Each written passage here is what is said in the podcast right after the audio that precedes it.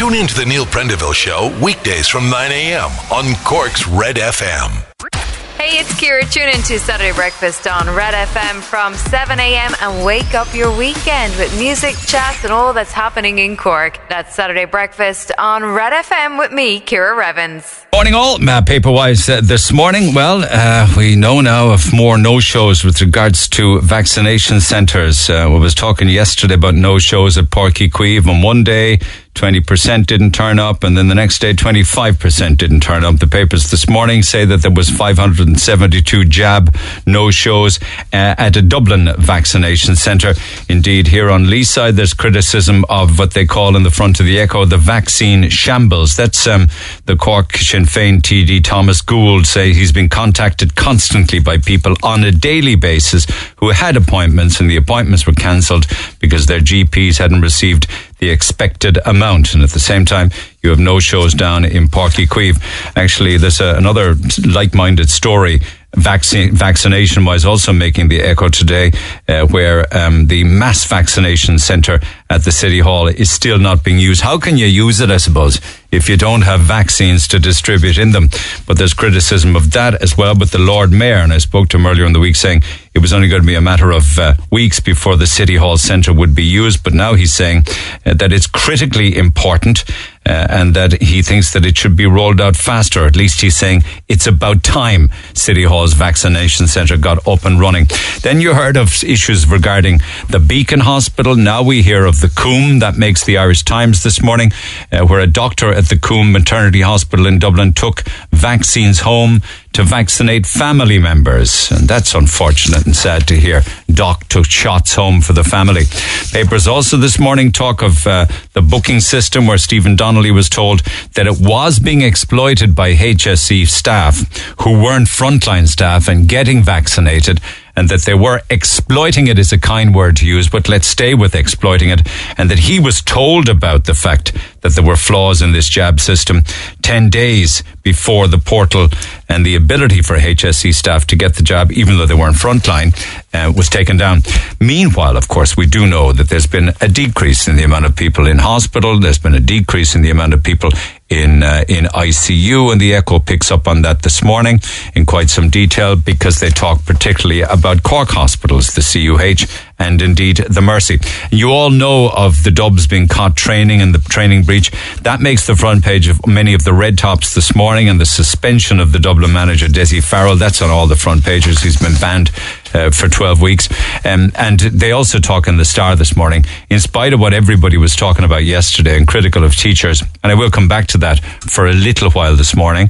I just have some of my own thoughts on that, but the number of covid nineteen cases amongst pupils and teachers, because they've looked at the first six weeks back, and it was very, very low, and it had no huge impact at all on the overall infection rate, according to this study that's out. But one interesting story that makes the Echo today is that shoplifting continues to be a problem in Cork City. And that's despite the lockdown, and despite the fact that many shops are closed. But the ones that are open would be likes of Centras uh, and supermarkets and things. And Kevin Hurley, he is quoted, and he's got the Centra shop on Oliver Plunkett Street. I think he's got others besides that. I think he might have a few of them. He said uh, that shoplifting is still a problem. He uh, is quoted in the Examiner, the, the Echo this morning, as saying that it's still very prevalent. Pretty much anything has been taken, although mainly food. And you've got to wonder why. And then there is a shoplifting-related story uh, making uh, the Independent today. It might probably makes the Cork papers as well. It has a photograph of well, as well of Kathleen uh, McDonough. I think it was a photograph that was taken back in the day by the, the Sunday World. But you might remember the original story with with Kathleen uh, McDonough, because uh, she made international headlines, including, Uh, I believe, um, Time magazine, when she uh, damaged and opened uh, a one euro fifty box of pr- a tube of Pringles in Tesco shopping centre um, back in two thousand sixteen. Uh, she was jailed in two thousand eighteen be- for that, and she was back before the courts again, because she's been jailed again now uh, for uh, three months in relation to the theft of three hundred ninety-two euro worth of false eyelashes. So that makes the papers today. And also, for those of you that are working from home, or indeed not working from home but taking work home, the Mail this morning says, late night emails from your boss, you are now entitled to ignore it. There are new codes out now.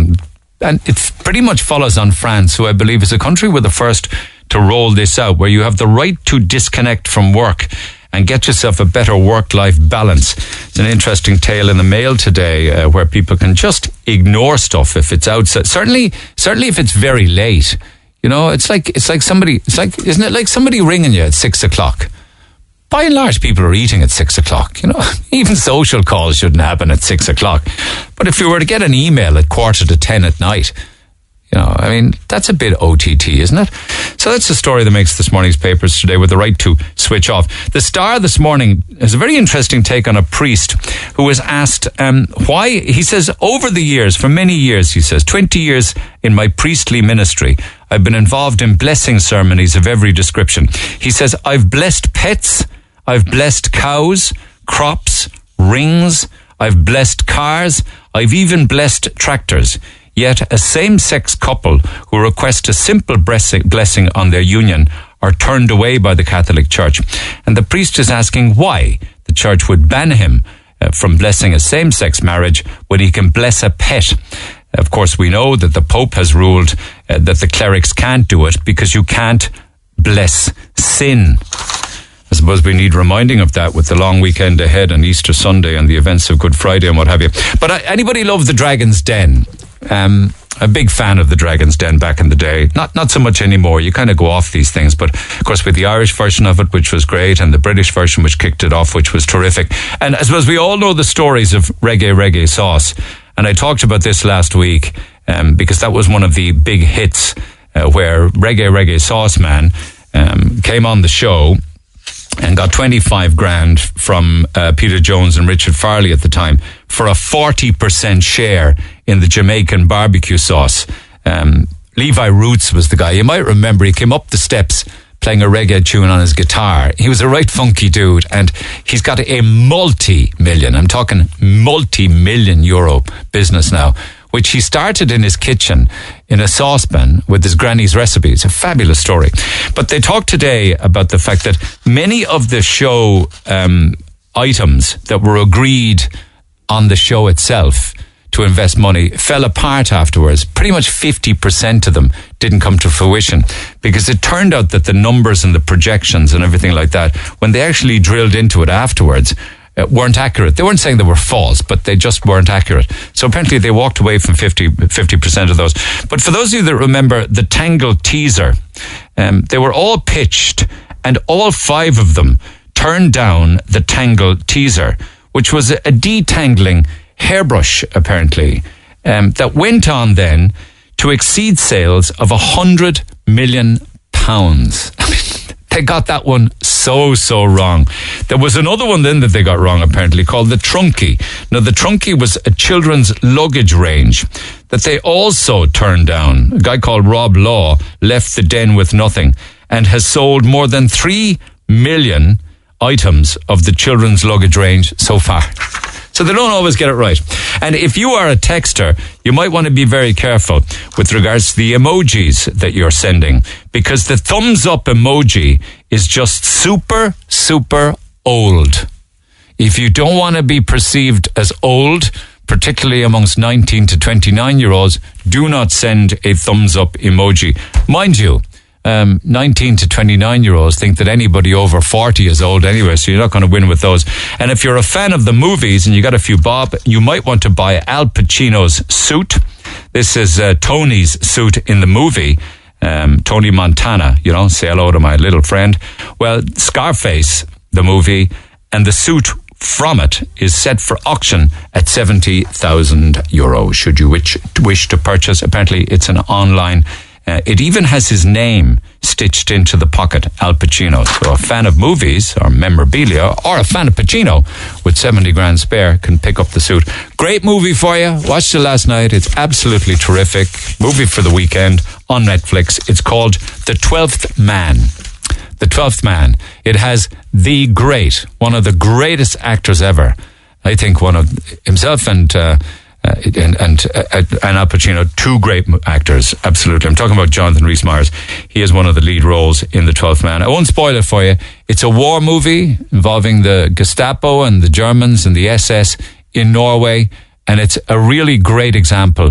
It's a true story of how somebody will go through so much to survive. You know, absolutely amazing, the chase involved. It's a two-hour movie of just trying. I won't spoil it for you, but it's a fantastic, fantastic movie if you want to see how somebody can go through horrors of winter and snow and avalanches and ice just to stay alive. It's called The Twelfth Man. It's on Netflix. It's well worth a watch this weekend. The Neil Prendeville Show. I think Cillian Murphy and Jonathan Rhys Meyers are two terrific actors, and both of them from Cork. We don't big them up half enough. Anyway, lines open. Text away. Text oh eight six eight, one oh four, one oh six. Straight to the phone lines we go. Nina, good morning.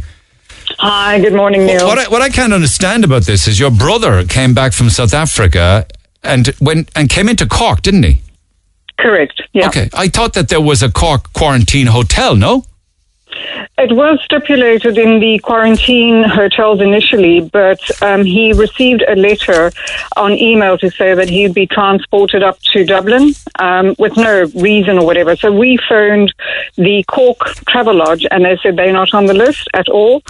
Um, so we don't know. I can only assume that it's because there's not enough flights and not enough maybe, people to facilitate maybe. it. Yeah. yeah, maybe, because I certainly read somewhere over the last week that the Travel Lodge was the Cork quarantine hotel. But no. yeah, um, and they and they have actually they've also told us, we called them and they, they said this morning yeah. to us that they yeah, are not on the list. Okay, so no quarantine hotel. So he flew and ended up in Cork. What happened then? This was Monday. Right, so, you know, everything fine and whatever, and then he was met by the Defence Force who put him in a taxi. There was only one other gentleman on the flight uh, returning from Chile who is an Irish person, and he was also transported up to Dublin uh, for the quarantine. They then um, went to the hotel. Had but, but hold on, he went, yeah. how did he? How did both him and the man coming in from Chile get to Dublin? Um, they had separate taxis. They were given separate taxis in order to go up. And yep. who was in the taxi? I'm only the taxi driver, I guess. And your brother in the back seat with a mask on, is it? Yeah. Yeah. Okay. All right. So two separate taxis travelled with both passengers. Okay, um, to Dublin, to the Crown Plaza. I mean, that yeah. in itself sounds. Very expensive odd. and odd. Exactly. Yeah. Yeah. yeah. yeah. yeah. yeah. Okay, carry on. Carry on. So, uh, upon arrival, he was, you know, put into his room, which is the size of a postage stamp. And, you know, on the regulations, they did stipulate that there would be, uh, you know, breaks and whatever. Now, unfortunately for himself, he is a smoker. So, you know, he was, like, desperate to have a cigarette and um, the taxi wouldn't stop. And the hotel said, no, no, no, you aren't allowed to have any breaks until you've tested negative. And, and was the said, taxi oh, driver instructed? Did he say not to stop on the route? He just said, no, I'm not going to stop. You know, I'm, I'm, I guess he just thought, well, he'll get there as fast as he can, you know, and, and that's it. So I'm not sure what what he was told. But, um, and okay, I can understand that. But when he arrived at the hotel, they said to him, until you've been tested negative, you will have absolutely no breaks. So, um, yeah, um, you know, is it no breaks until he has had a test? Correct. Until he has had a, a result. A result from a test. Yeah. Yeah, yeah, yeah, yeah, yeah, yeah. After that, you stay in the quarantine, but you do get fresh air breaks. But until that happens, you're not out of the room. You do not get fresh air breaks. You're yeah. in the room twenty-four hours. So that was Monday night, yeah? Correct. Uh, yeah. Did he get a test then? He received a test on Tuesday at eleven o'clock in the morning um, and was told, you know, they can't guarantee a result until possibly forty-eight hours oh, later. For God's sake, okay. Yeah. So he had to stay in the room. Um, up until yesterday, there was no information given to him, and then he... you know, phone reception, uh, no, sorry, a health nurse, like um, a mental health nurse phoned him and said, how are you doing and, and whatever. And he said, yeah, I'm, you know, it's, I'm doing what I can, but, um, you know, I'd like to be able to go for a fresh air break. Like, where are the results? And she said, oh, yeah, haven't they, you know, haven't they communicated? And, and he said, no.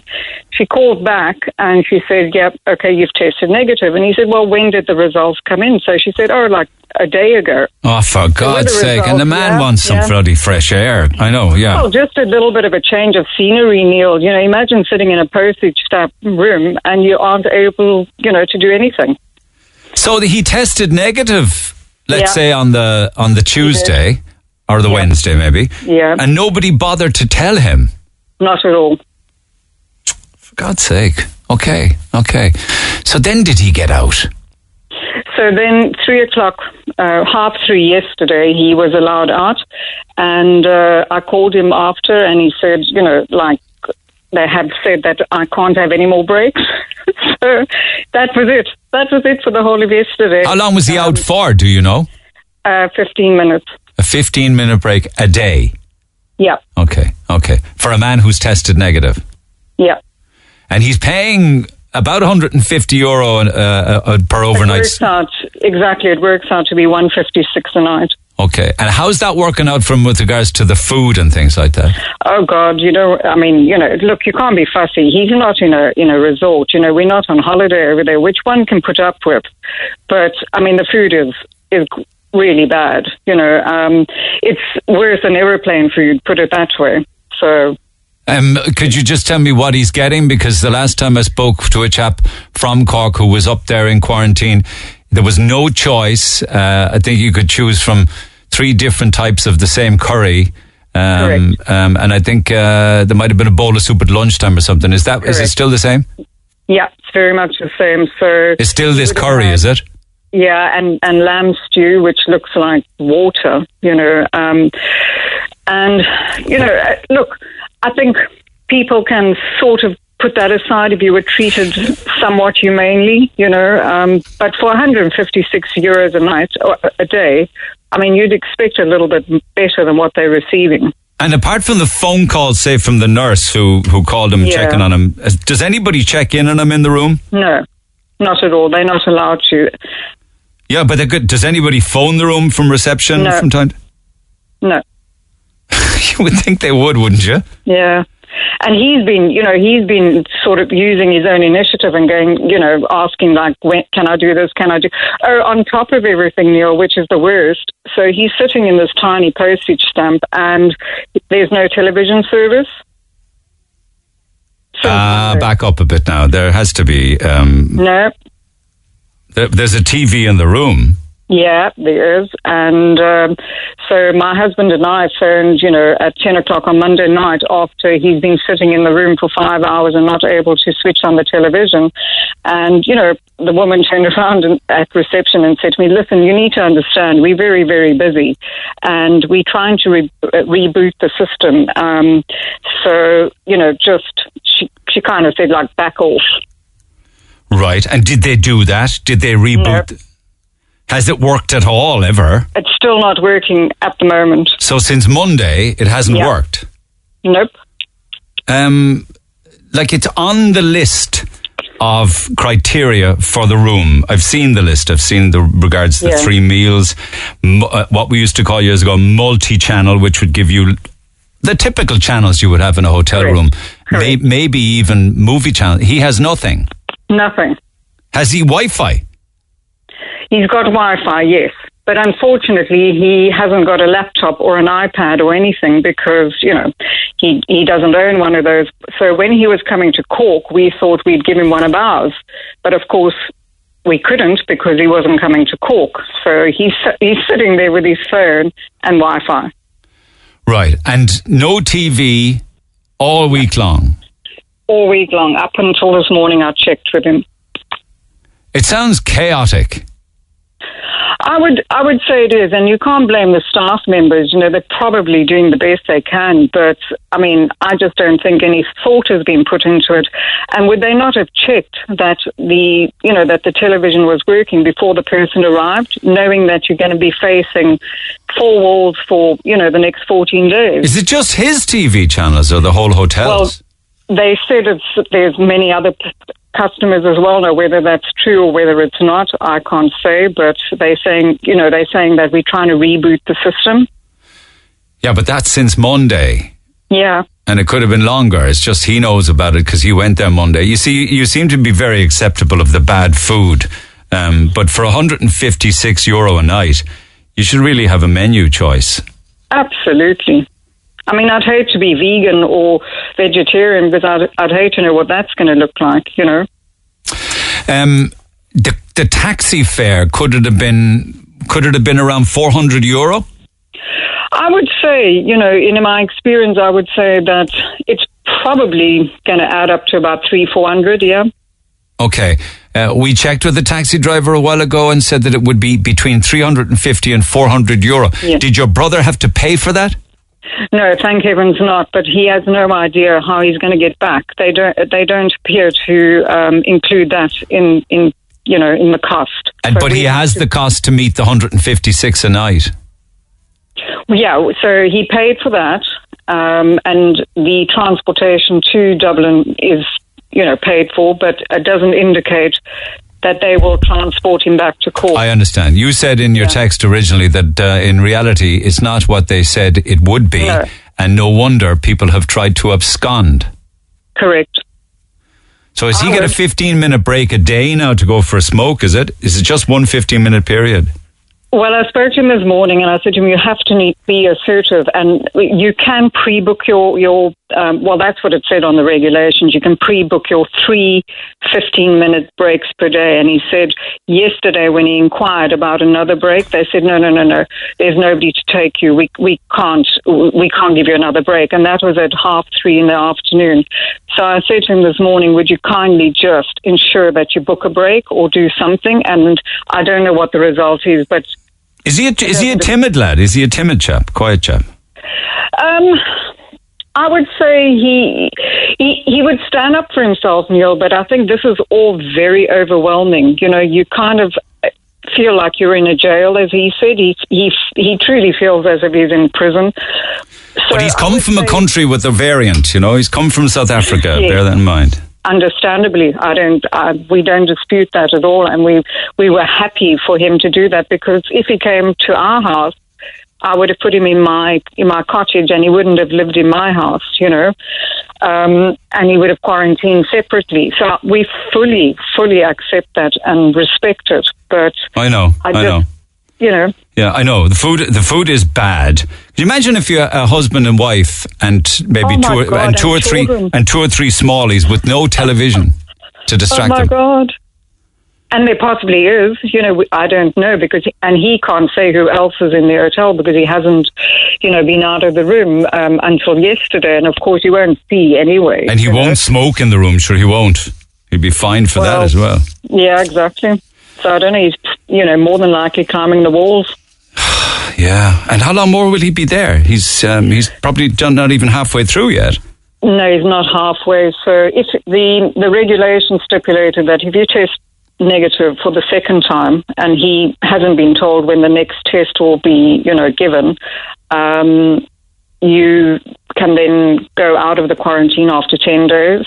But it doesn't look to be likely because if they took so long initially to produce the results or to communicate them, I don't know. I don't foresee that it's going to be ten days. And what happens when a relation like yourself, have you called the hotel? Yeah, I have. We've, you know, had numerous conversations and the lady on the reception and the gentleman just say, look, you know, we, we can't do anything. But they're clearly not cooking the food in the hotel. They must be bringing it no. in. From... It is. I think it's catered and it's in plastic containers and I think they just have to microwave it in order to prevent contamination and whatnot, you know, and then that's it. What would you say to somebody um, who says by text, what's wrong with her? The rules are the rules. Uh, cop on. It's quarantine. He knew it. I would say I totally agree um, that it is quarantine, but from a from any normal human person, you wouldn't put up with that when you're paying one hundred fifty-six euros a night. Yeah, that's fine to say that you're not going through it, kind of thing, right? Yeah, yeah, exactly. So the food should be better. Certainly, the television should be working, and somebody who's tested negative should be entitled to some kind of supervised fresh air breaks a couple of times a day. Yeah, yeah. That's the but, basics, you know, isn't it? I think I think from a from a, I mean, I can just imagine myself. You know, if I was put in, into into a tiny place um, for fourteen days, I, he, I mean, his expression was the day is very long. Yeah, but some people are also saying maybe they do this on purpose to deter people from travelling, that stories like this are doing the rounds and it might deter people. It might be a turn off. I'm not going to go to Ireland. I'm going to change my plans. I don't want to go through that. They'll stay away. Sure. You know, I mean, I... I support the fact that, um, you know, that it wouldn't, like Australia, New Zealand and everybody else, they put those practices into place long ago. I think we should have put the practice into place long ago and, and not right now, you know. Um, so had it been done perhaps earlier and prevented all of this, absolutely. But when we booked the flight for him, uh, these practices weren't in place. And And besides that, it's not only um, foreigners that are coming in, it's local Irish people that are returning from jobs, you know, or whatever they do. Um, yeah. There was a chap on the on the airplane that was from Chile, or I think, he wasn't uh, from Chile. Yeah, I know, yeah. I know. I think one of the um, things that people would be looking forward to in quarantine would be the, a good meal, you know, when you don't even sure. get that, of course. Or entertainment. Or entertainment, absolutely. Yeah. Listen, is it possible for you to stay in touch and let us know how things are going with them? I will. I will. Yeah. Okay. All right. Thanks for now, Nina. Appreciate you taking Take the call. Care. Okay. And of course, we also learned this morning that uh, there's a, a taxi fare involved when it's from Cork to Dublin, or if it's two or three different people who have to go from Cork to Dublin, it's three different taxis. I don't know how you'd get around that, to be absolutely honest with you, unless you had some kind of state-owned vehicles rather than the private sector. The taxi drivers are delighted with the fare, and fair play to them, thumbs up in that regard. Uh, but you couldn't be you couldn't be travelling with two or three passengers in the one taxi, I suppose. The big question here is, why is there not any designated rooms in a Cork hotel? We were promised that there would be. It looks like the government are paying four hundred euro for every single person flying into Cork to go to Dublin, and that makes absolutely no sense when we have plenty of hotels here in Cork where they could have been designated, or a section of the hotel or whatever, as a Cork quarantine hotel. And that's what we were told initially. I remember seeing the Travelodge on the list, along with the Crown Plaza at Dublin Airport, the Holiday Inn Express at Dublin Airport, Clontarf Castle in Dublin, and the Hard Rock Hotel in Dublin City Centre. I wonder if the food is as bad in all of them. Text the Neil Prendeville Show now, oh eight six, eight one oh four, one oh six, Red F M. It's a story that uh, doesn't make the print versions of the papers from the best uh, for what I can see, but it certainly did make the online ones, and that is a uh, rape trial in uh, County Kerry, where the victim is rightly upset and understandably upset and appalled after businessmen in the community gave glowing character references in support of the rapist. Now, the rapist, a guy called Conor Quaid, got six and a half years jail. It might have been a shorter sentence if he had pleaded guilty, but he didn't plead guilty. He said he was not guilty, but he was found guilty by jury trial. Um, and this is a case of a, a rape in Kerry uh, three years ago. Um, now, we've heard of this before, people giving statements and letters of support to the uh, convicted criminal, in this case uh, a rapist. And apparently uh, there was a number of testimonials handed over to the judge, Uh, which were, the, the man's defence counsel said, were evidence that his client is hardworking, honest, and for whom the offence was out of character. Now, many people are appalled by that, uh, in particular uh, the rape victim, who obviously can't be named. But the backstory to it was he got the, the prison sentence uh, for raping a young woman while she slept in her own bedroom. He went back to the house, apparently. He travelled to the home with the victim after a night out drinking in a nearby town. She hadn't gone out. She wasn't drinking. They said in court that she actually went to bed Uh, early and was curled up asleep, and he went up into the bedroom. Um, they spoke then in the court case of him having a medical history of alcohol dependency and was making efforts to redress this. But nonetheless, uh, there was a custodial sentence, small bit of it um, uh, suspended on good behaviour stuff, but other than that, uh, a six and a half year jail term.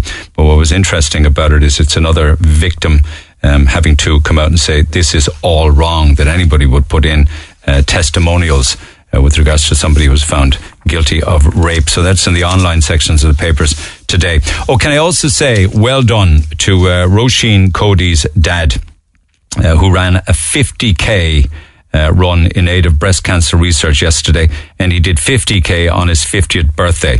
She even sent me his steps. He did it all within his five K radius and did fifty-seven and a half thousand steps.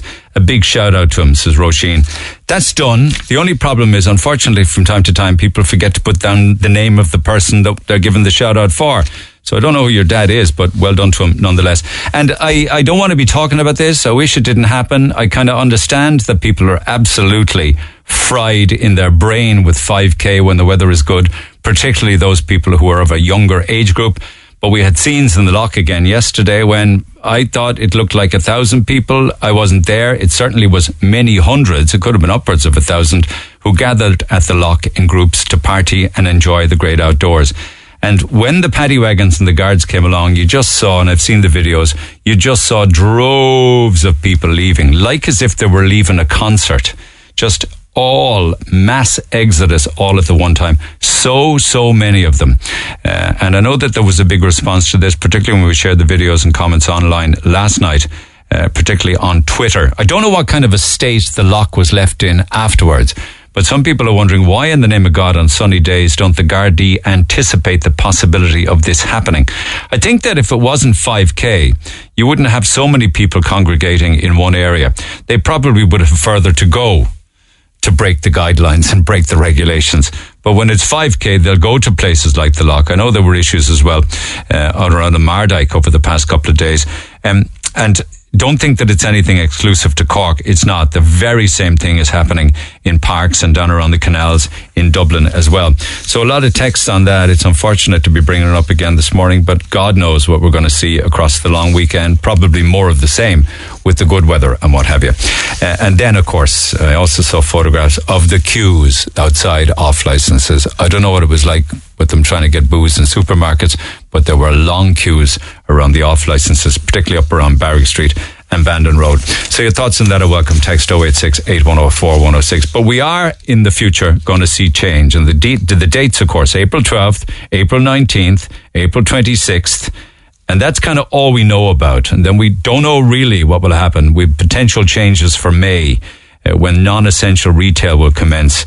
Uh, and and maybe you might see personal services coming back in May. That would be hairdressers and barbers and nails and, and things like that. But what, and maybe changes to mass and religious services. Um, but and then June possibly will be hotels, bed and breakfasts and guest houses. But guess what? Still not in the mix here. Um, gastropubs, pubs that don't serve food, that would be traditional pubs, and cafes. So that's more than likely, if it were to happen, maybe June. Certainly one would imagine by July. But who cares what I think? Let's see what uh, Claire Nash thinks about the, the rollout in the coming months. Are they any the wiser? Claire, good morning. Good morning. How are you, Neil? From, from Nash nineteen. Very good. Lovely article this morning, I think, on you, and I think it's the Echo, is it? What you would do on a dream day if you could get out of this oh, mess? Is that out? Yeah, can you dream it?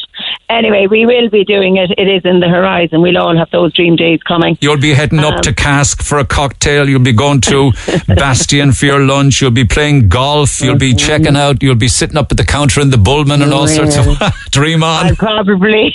dream on. I'll probably be here um, conducting a very busy street, hopefully, and having a bit of fun. Yeah. That's well, the only problem to. with that is you were saying yesterday that uh, many restaurants and cafes have lost staff that will never come back. Yeah, we have, um, like right across the sector, hotels, restaurants, gastropubs. The hospitality industry has taken an awful knock, Neil, because, um, you know, this is the second, third lockdown, and this particular lockdown is, you know, over one hundred days. So good few of my team, a lot of my colleagues' teams I know have gone. Where, gone where have they team. gone, Claire? So, um, our, you know, our mix would have been very international based. You'd have had a lot of Irish. You would have had... Um, a mix of Brazilians, Mexicans, Europeans, some Americans. I had an Australian girl went home. So, you know, like lots of those have had to go back because they just couldn't live on three fifty. Also just the human element of loneliness. So they have returned. Then some of my teams that were going to stay here um, have migrated to other industry. And Neil, can you blame them? Not really. So what we're looking forward to is getting back and getting a professional team going again and, you know, a trained team. So we're in here at the moment. We're doing a bit of work. We're going to rehire. Um, we were disappointed with what came out there for us from, you know, the Taoiseach hadn't much to say. In fact, he didn't even murmur a word about our industry, the restaurants, the gastropubs. But we're sure that we will be hand in hand with the hotels, and especially for Cork City. It is important to get the essential retail going. With that, there would have to be more relaxed, um, either outdoor dining or the indoor piece. And that's our end game, is to get back to regular trading and to just get back to a scenario that we can make a contribution again. So if that was to happen then with hotels and guest houses and stuff, yeah. that's June, right? Yeah, that's June. Um, I think, Neil, you know, like, I think the Taoiseach's department didn't just put in restaurants. I hope it wasn't for any other reason in that we would have been included in that hotel piece. He didn't mention the word hospitality, which would have been a word that we all go under that umbrella. Um, but the feeling is through the R A I, through C B A, you know, just in our chat behind the scenes, and particularly over Adker did say that night that um, hospitality was included in the, you know, discussion for May. So I think for the next rollout, there will surely have to be some clarity on um, whether or not we're going to get out for May. Um, and if you, you did know, for we, May, that would be mm-hmm. uh, outdoor dining? Well, at least if there was a suggestion that you could get outdoors. I mean, I know a lot of my colleagues can't come outdoors or they're not ready. So, Neil, like when you think of outdoors, you know, at one point we traded with just fifteen seats each. At least that would relieve some of what you were talking about earlier with lots of pe- people congregating. You know, it is our natural instinct to want to actually come out to meet people. So rather than them standing up in big huddles, either drinking coffee or drinking drink alcohol, we'd like to be able to offer that, you know, we start to massage back into where we were and, you know, what we love doing. While, while you don't while you don't do it, and the gastropubs had to do it, you know, this nine yeah. euro business for uh, yeah. that you have to yeah. have food, do you anticipate that that will be part of the plan? No, no, I don't. I think they realised that was a mistake. You know, there were a lot of mistakes made, like, you know, for instance, the shoe, you know, the children's shoe issue. Yeah. Like, you know, there's just so many layers of it. And I think that if you can, you know, be be very pragmatic and voice your, you know, your opinion through your associations or through your groups or through C B A, what is most important for us to get open and why, or what level we can trade at. I mean, we can certainly do it very safely, you know. Um, we've all had our COVID, our, our um, COVID protocols in place. We were very, very accurate on them last year. We're ready to go with them again this year. But we know that our time will come, you know. I mean, we're not wanting to do something that we shouldn't do. Yeah. And we don't want to get back ever again into a lockdown. Yeah, but Adrian um, Cummins told me earlier in the week from the Restaurant Association that he said without further intervention fast, fifty percent of cafes yeah. and restaurants won't come back. Yeah.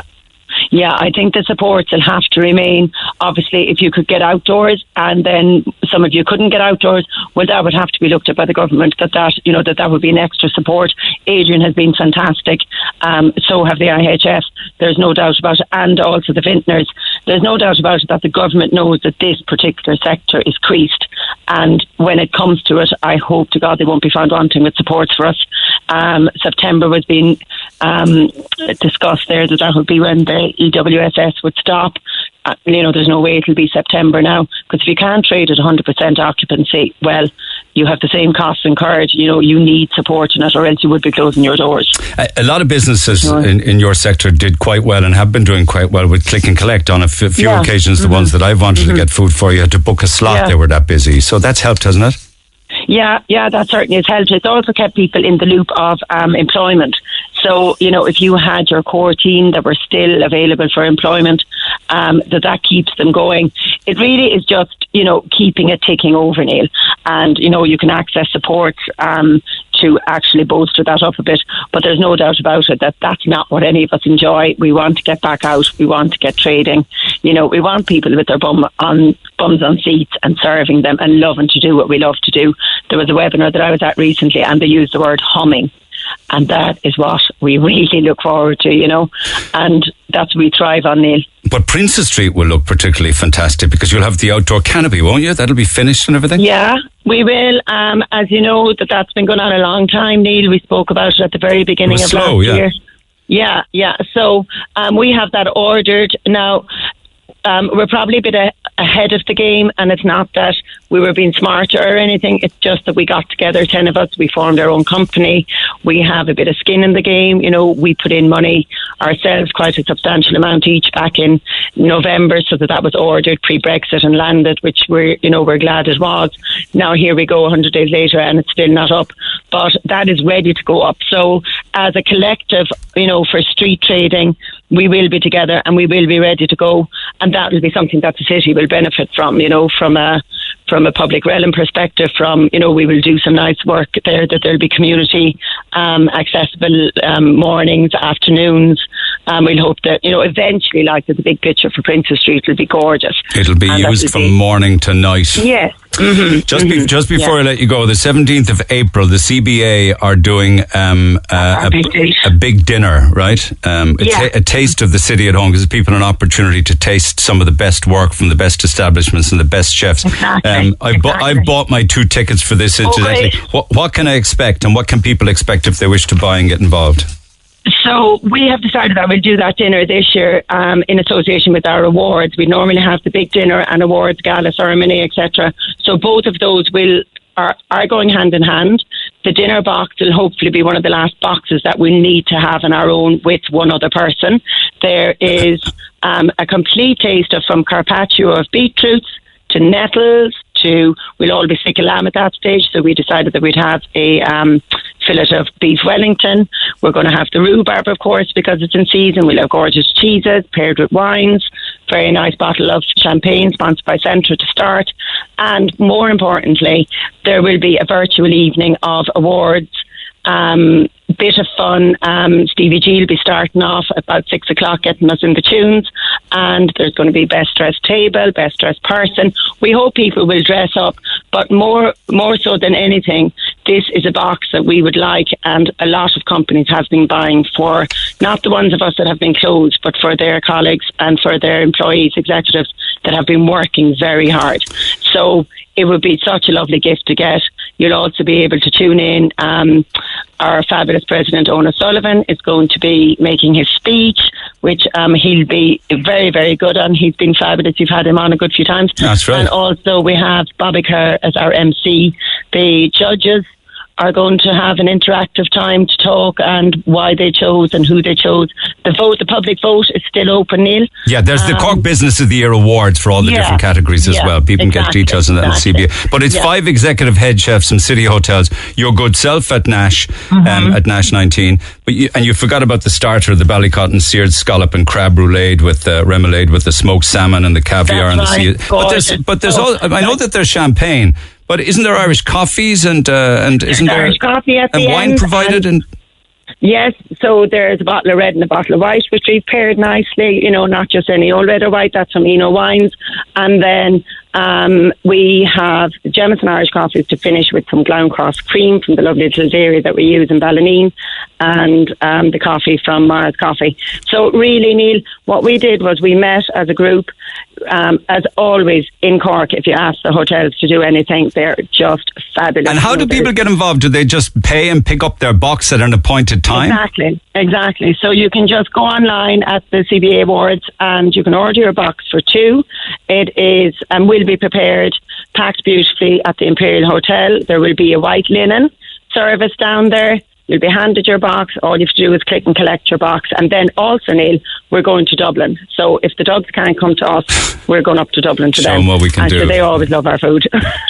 Well done. So info at corkbusiness.ie or else the c b a awards dot i e website's the place to go, isn't it? Yes. Yes, absolutely. And then um, you just pick it up at a certain time, or um, you email who's going to pick it up. It's very, very self-explanatory.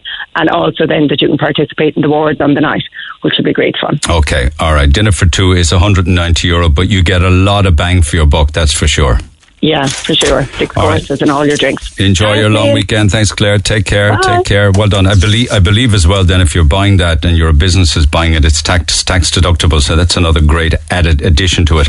Uh, I may come back and go through the menu again uh, next week, or maybe if I get an opportunity later in, in more detail, because it looks at all of the things that you can get, grow, cultivate, Uh, and put together here in Cork, you know, Cork produce and Cork businesses. Lines open at one eight five zero, one oh four, one oh six. More details on that if you want to pick up one of your gourmet boxes for the night. Uh, w w w dot c b a awards dot i e. Back after the break.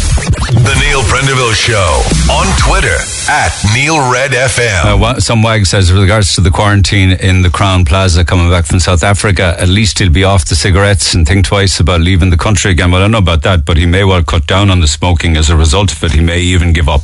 Okay, listen, talking about food, today is again a Free Food Friday, courtesy of ourselves an Oak Fire Pizza. So we have some more pizza vouchers to give away. We'll have three winners again today, and each winner will receive four large pizzas and two sides each. So three different winners All right. Um, and then we will sort you out with the vouchers. You can go and pick them up hot and piping then for Mogfar Pizza, Clonakilty, Bandon, Princess Street, or the new store at Gillaby Street. So text who you are and where you are to oh eight six eight, one oh four, one oh six. You may be working at work. You may be at home.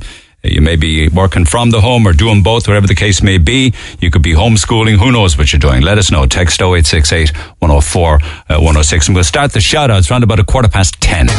I'm Lana O'Connor. Red F M News is first for local, national and international news. And you can stay up to date by tuning into our hourly news bulletins or by clicking on red f m dot i e. You're listening to the I M R O award-winning music station of the year, Cork's Red F M. Okay, Free Food Friday. Text who you are and where you are to oh eight six eight, one oh four, one oh six. And really, Oakfire Pizza have upped their game. We'll have three winners uh, today and every Friday going forward. And each of you, four large pizzas with two sides each. You get the vouchers. You can go and pick them up hot and piping at Clonakilty, Bandon, Princess Street or the new store in Gillaby Street. So if you're buying pizza across the long weekend, the Easter holiday, uh, do check out Oakfire Pizza. Great pizzas.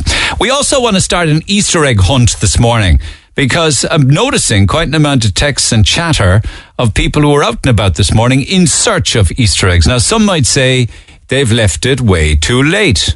And if they'd done it because they were in the shops two months ago, they'd be well sorted, but who am I to judge? So apparently, no joy, I'm being told, in places like Tesco in Mahon.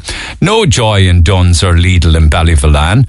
No joy in Tesco or Dunn's in Ballincollig. So, um... Easter egg hunt, lads, where are they available, particularly in abundant quality quantity? Text oh eight six eight, one oh four, one oh six, because there's a lot of people tearing their hair out this morning because they just can't get them. They must be somewhere, so let's find out where.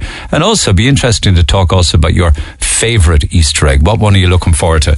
Says I one. Some people will have an awful lot more than one on Sunday, but it also is the end of Lent, and for those that practice Lent, I suppose they're entitled to pig out. One man who has loads of them, though, is Colm O'Sullivan. The Red Patrollers, live on the streets of Cork.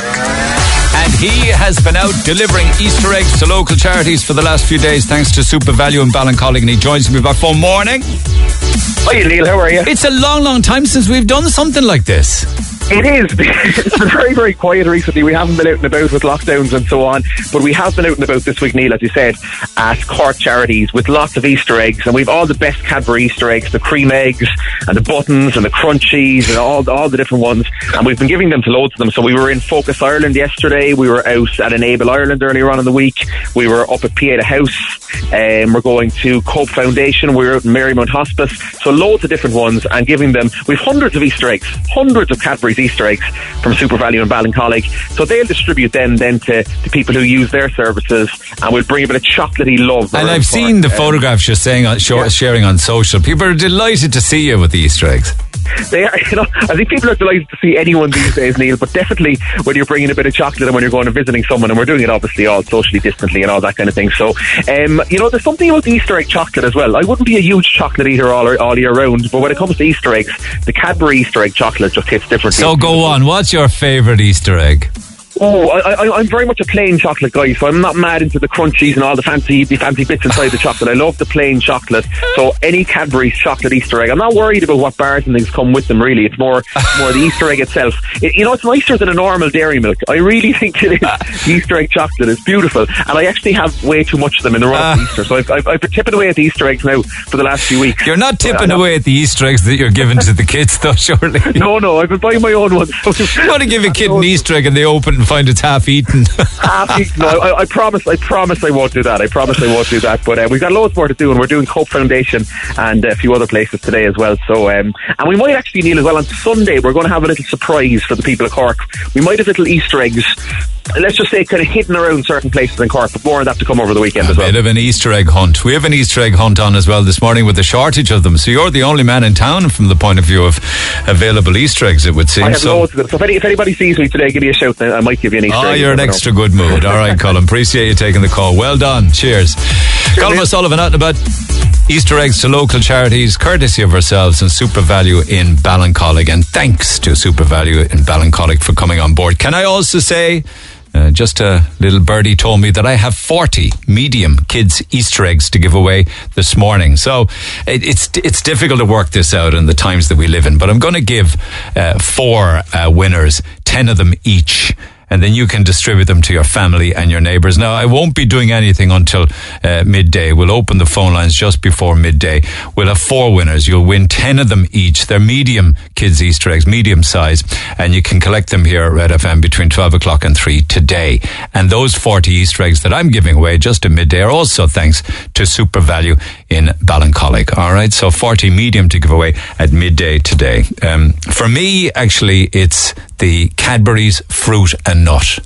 I think that'll be just great. I think there's a great, I think fruit and nut in a chocolate bar is a great combination, isn't it? And I can't wait to crack that one open uh, on Sunday. Back after the break. This is the Neil Prendeville Show. Tweet the show at Neil Red F M. Super stuff. one oh four to one oh six Red uh, F M. I have seen the text come in already from people who have uh, spotted Easter eggs on the shelves of shops and supermarkets, so I'll blast through all of those for people who are out struggling to get an Easter egg this late in the day. Me, remember I mentioned there about your favourite Easter egg, and I mentioned the fruit and nut, which I'm looking forward to. Whether you're into Cadbury's cream eggs, as Colm was talking about there, or maybe the Black Magic, or the case with uh, with Joseph at the hair salon for his partner who was out looking for a Terry's chocolate. I don't know, was it a Terry's chocolate Easter egg or a Terry's chocolate orange? But everybody has has a favourite Easter egg. I mean, but I don't know that you want to get the same one every year, because once upon a time you said you liked the Snickers Easter egg. Be nice to vary things, wouldn't it? Anyway, with that in mind, Seamus Whelan took to the streets of Cork to see what's the most popular Easter egg amongst Corkonians this year. Taking my appetite, but it's all right. I'm so dead.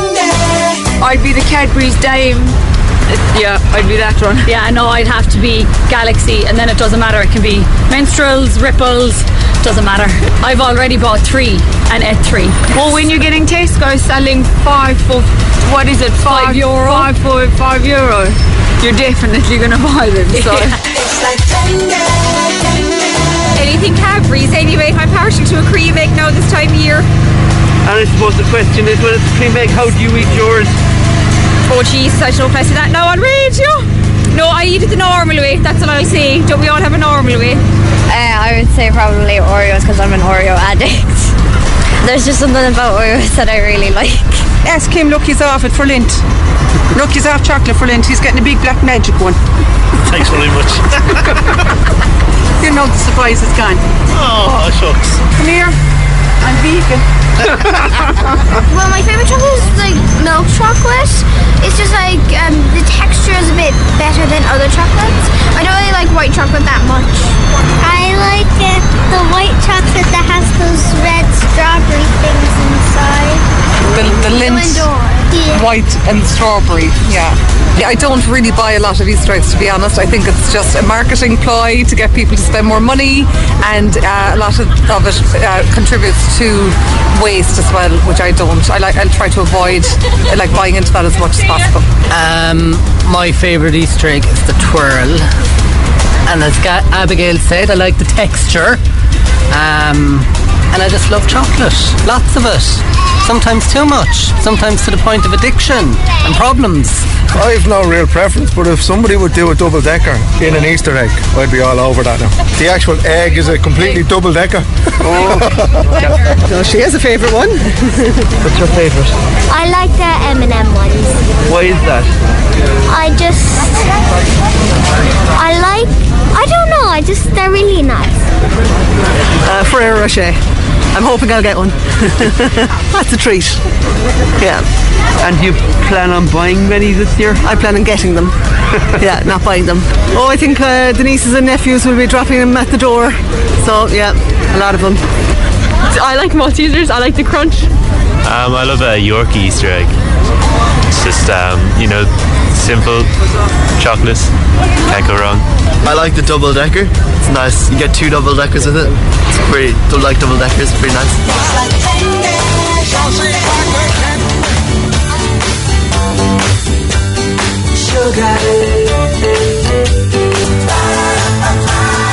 All in sugar on me, baby.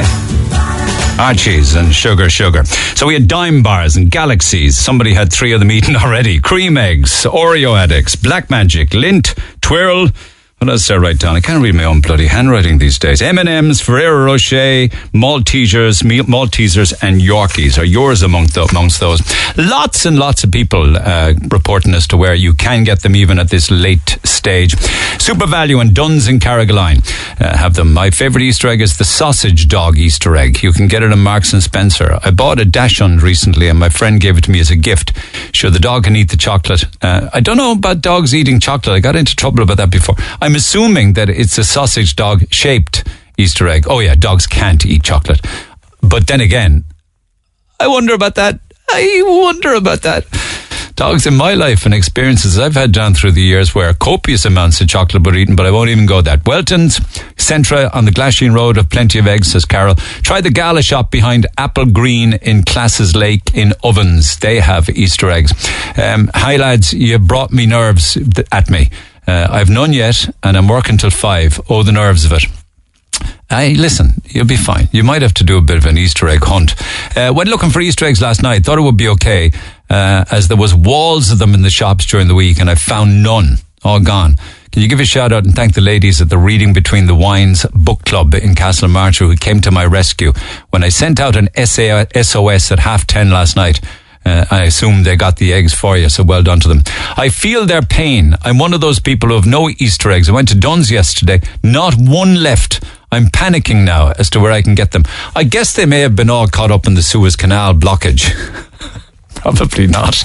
Easter eggs and Easter treats in Basel, in Ballintemple, on the Blackrock Road. I got some there yesterday, says Karen, in Blackrock. A great spot. Great people at Basel. Check them out, whether it's for an Easter egg or a coffee or a treat or a pastry or a sandwich or a salad. I was in Murphy Centre in Rochestown yesterday. They had tons of Easter eggs. I can see people just swarming like bees in the places that I'm calling out now. Aldi and Ballyfihan have loads of eggs, at least they did yesterday. And one quick one here. My favourite Easter Easter egg would be the Cadbury's Whisper. The chocolate is different to the Cadbury's Button Easter egg. It will remind you of the chocolate crumb years ago, that kind of texture. That's very detailed description by text, and thank you for it. People should try deals for their Easter eggs, says Finbar O'Sullivan and Clonakilty. They never run short.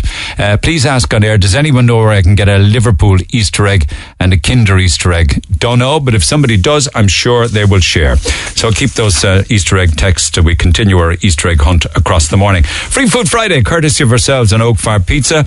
Some shout-outs now, just ahead of the calls and emails and breaks. Lunch uh, for police for Hog- Horgan's Garage and Kerry Pike. Everybody at Safety Tech uh, at Safety Tech Fire who are listening this morning. The finance team at Hobart A V in Mallow are listening. Gate Childcare in Little Island. Morning, Eva. Everybody at Argos and Mahon Point, to Europe Car at the airport, to uh, John Coughlin, who's delivering the post in Rochestown this morning, a pizza for Stephen Feeney, who's working at home, M M D Construction at the Airport Business Park. Castletown Kinna in Enniskeen is the home of Teresa Butler. She is doing homeschooling and working as a cleaner, so good morning to you. To Anne Bushell, who's at home with pizza-obsessed kids and a husband. Somebody's painting a shed and fences to pass the day and working up a big appetite. Don't know whether it's Anya or her husband. Maybe both. Might be a joint effort.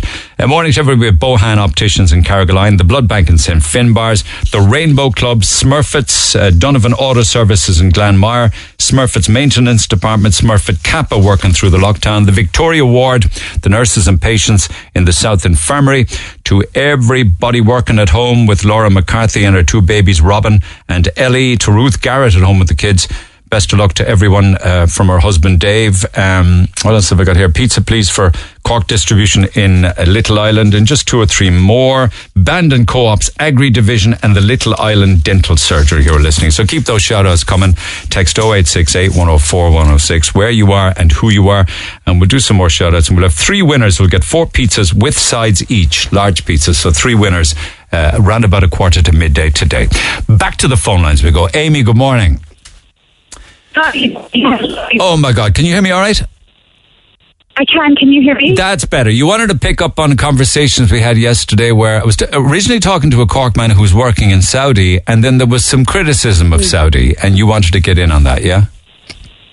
I just think that people shouldn't be so judgmental until they've actually experienced here.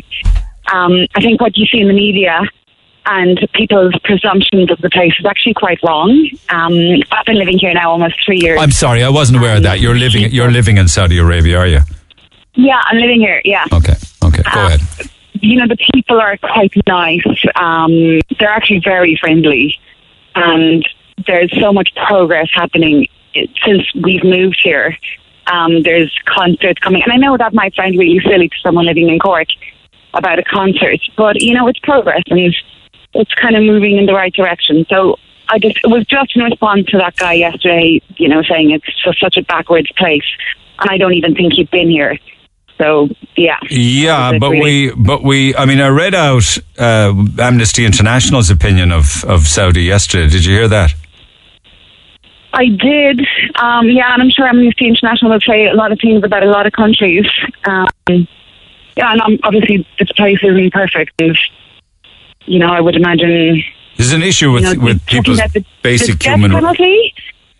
Yeah, yeah, yeah, yeah. Women's rights. The states have the death penalty. I don't know any job that a woman can't get here. There's a huge push at the moment to get women into the workforce, having never really been in it. Um, they could do with better training, but they are pushing, and there's plenty of women getting into director roles. There's plenty of women in all areas of, working in all areas of society, driving now and, you know, and working from immigration to doctors and teachers, and they're really... really making a huge push on that. Yeah, I mean, the, the whole the whole women. women's rights to drive is only fairly recent, though, isn't it? twenty eighteen, yeah, yeah. yeah. So before, well, you know, it's it's before it's two slow, years ago, women three moving. years ago, women weren't allowed to drive. They weren't allowed, no, no. But it's it's progress, you know. I mean, it's it's slowly getting there, but at least it's getting there, and you know, better late than never. No, I, I understand that, and, and yeah. you're you're entitled to say that things are improving. However, when you look at Amnesty International or even look at a Wikipedia search on Saudi Arabia, the categories are torture, capital punishment, human trafficking, women's rights, racism. Uh, what else have we got? Freedom of the press, political freedom, uh, L G B T rights. Are there issues there for gay people in Saudi? No, I would say absolutely not. There is simply no freedom of political speech. Um, media wouldn't. Now, the radio stations we, well, mostly, but um, there's a radio station here. There's actually no, you're, so you're, there you're are just, issues, obviously. You're, no, you're breaking up again. It's just that I, I read that in Saudi Arabia, homosexuality is a taboo and is punish, punishable with imprisonment. Uh, I don't know anyone who would be. I don't even know if I know anyone who's gay here, but I, you would just, you wouldn't broadcast that. No, I would imagine. I don't think it would be punishable. I think maybe as a Westerner you might be deported, but um, I just I would imagine no, they would probably keep that to themselves. They're obviously highly religious, most of them. Yeah. So it's just forbidden in their religion, and they just wouldn't go around broadcasting it. But you know, so so, yeah, so there's, there's some work done, but a lot more to do. Is that what it is? That's that's it. That's exactly it. Yeah, absolutely. Okay, and and yeah. but you enjoy life there. So tell it. Can you can you share a little bit of your life while you're there? What you do? What it's like? Um, well, I work in health and safety. Um, that's a challenge in itself. It's it's trying to get people on board with that. But um, yeah, it's it's a pretty quiet life, especially since COVID hit. Um, we live really near Ballincollig, so that was a weekly, a weekend kind of trip. Um, you know, to go to the pub and rugby club and everything, but um, everything is just a bit like everywhere. It's come to a halt since COVID hit. Um, and I guess yeah, the money. Normally, I guess the money is good. There's probably no tax, is there? They brought in a tax a couple of years ago for dependents. So if you have children, you have to pay a tax for having them. All right. It's about, it's just under a hundred euro a month per dependent. So you do, if, if you, yeah, you do end up. We give, we give, we give children's allowance. They tax them. It's a big difference. That's exactly what my mom said to me. oh, so, so, have you family there? Are you rearing a family or anything like that? Yeah, so um, I'm here with my husband, and I've got three kids. Um, they they're quite happy here. Um, they're, I think, more happy to get back to Cork at some point. But uh, that remains to be seen when that will happen. The big issue is the um, heat, I'm told, at certain times of the year, isn't it? But even now, it's thirty-seven at the moment, so it is pretty hot. And how high can it, how high can it go? It will get over fifty, um, so we're kind of dreading the thought of a summer here, um, because you just don't, you don't go out in that, and people say, oh, it's lovely, the sun and the pool. But once you're here, you know, the novelty wears off after about a month, and you just start to really dislike the intense heat. I know, I know. And, and is it is it a, is it a tourist destination, or a, am I... It is a tourist destination, so it's slowly, so about eighteen months ago, they, about almost two years ago, they started um, giving tourist visas for people. And, um, yeah, no, it's it's pretty good. There's some really nice historical sites here that I never, ever heard of. And there's, like, cave paintings, and there's this Petra of the Saudi, and there's loads of, there's a place down near, um, I suppose down near Sudan, that kind of area. People go diving, and there's loads of things. Andrea Bocelli is coming next week, actually. And when you're out um, and about as a woman, a Western woman, no grief, yeah. no? No grief whatsoever. Never. No, never. You stay covered up, though, I imagine. You don't even need to wear an abaya. You wear, you dress modestly, yeah. you know? Yeah. Um, but, you know, I, I think that that's fine with me, you know, just kind of, you know, jeans and a, a kind of a loose shirt or something. And like um, Easter is a non-event for you or the kids. Will the kids get Easter eggs now, for instance, this weekend? They won't. You know, we've been looking everywhere for them. We could get them last year, but can't find a thing this year. Not even a mini egg. Don't feel so, so bad, because yeah, a lot of people um, in Cork can't find Easter eggs either, apparently. No, but sure, look, they'll be fine. They'll get over it. And what are you looking yeah, forward to when you do get home? What are you all looking forward to most, besides family, of course? Um, everything. I mean, it's the silly things. It's going into Dunn's and being able to buy things like sausages and things you're familiar with. It's, it's the silly things. It's Aldi. I miss Aldi. I miss their special buys. Um, it's yeah, it's. It's the small things that you kind of take for granted when you're home. I know. Um, that I miss. Yeah, obviously family and friends, but... And when yeah. are you getting... And good weather, and being able to go for a walk. Yeah, I, weather you can cope with, I suppose. Yeah, exactly. Yeah, yeah. Well, yeah. it's it's all so ahead of you. Hopefully we'll be home this summer. Um, we've got a few things we need to do, but we'll see... If that, if that happens or not. I don't, after hearing your caller this morning, I don't fancy two weeks in a hotel with uh, well, with a baby and two two boys. I think that would be... And no television, I know. Most, and no television. Uh, but most people over here as well are being vaccinated. You just sign on an app and you you get it the following day, anytime. So that's running pretty well. So you've been done and everything, have you? I've had my first one. Uh, yeah, I have to have the second one out early June. Okay, all right. Well, listen, thanks for... It's yeah. great to catch up with you. I imagine this is a temporary thing. Saudi won't be for life, will it? No? No. Two more years and we're moving back um, to Cork. Can't wait. Absolutely right. Can't wait. All right. Yeah. Well, listen, look after yourselves. Thanks for taking the call. Cheers, Amy. Thank you. Have a good weekend. Take Bye. care. Live to Saudi Arabia.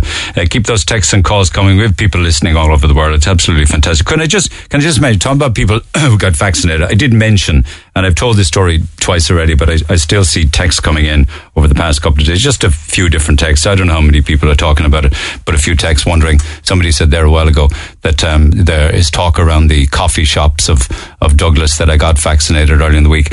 And that is true. And I did talk about it. Uh, I was actually quite... And, I, and I'm going to talk about it again. I, hopefully, this will be this will be the last time I have to have to bring it up. But I have no problem. I have no issue sharing my own health, how things go on in my own life. I mean, from the point of view of transparency and honesty, and talking about uh, the vaccine and the vaccine rollouts, uh, I'm under the care of um, the oncology department in the Mercy, and before that, I was under the care of the oncology department at the at the C U H because I have a, a blood condition. I have a cancer, a blood condition.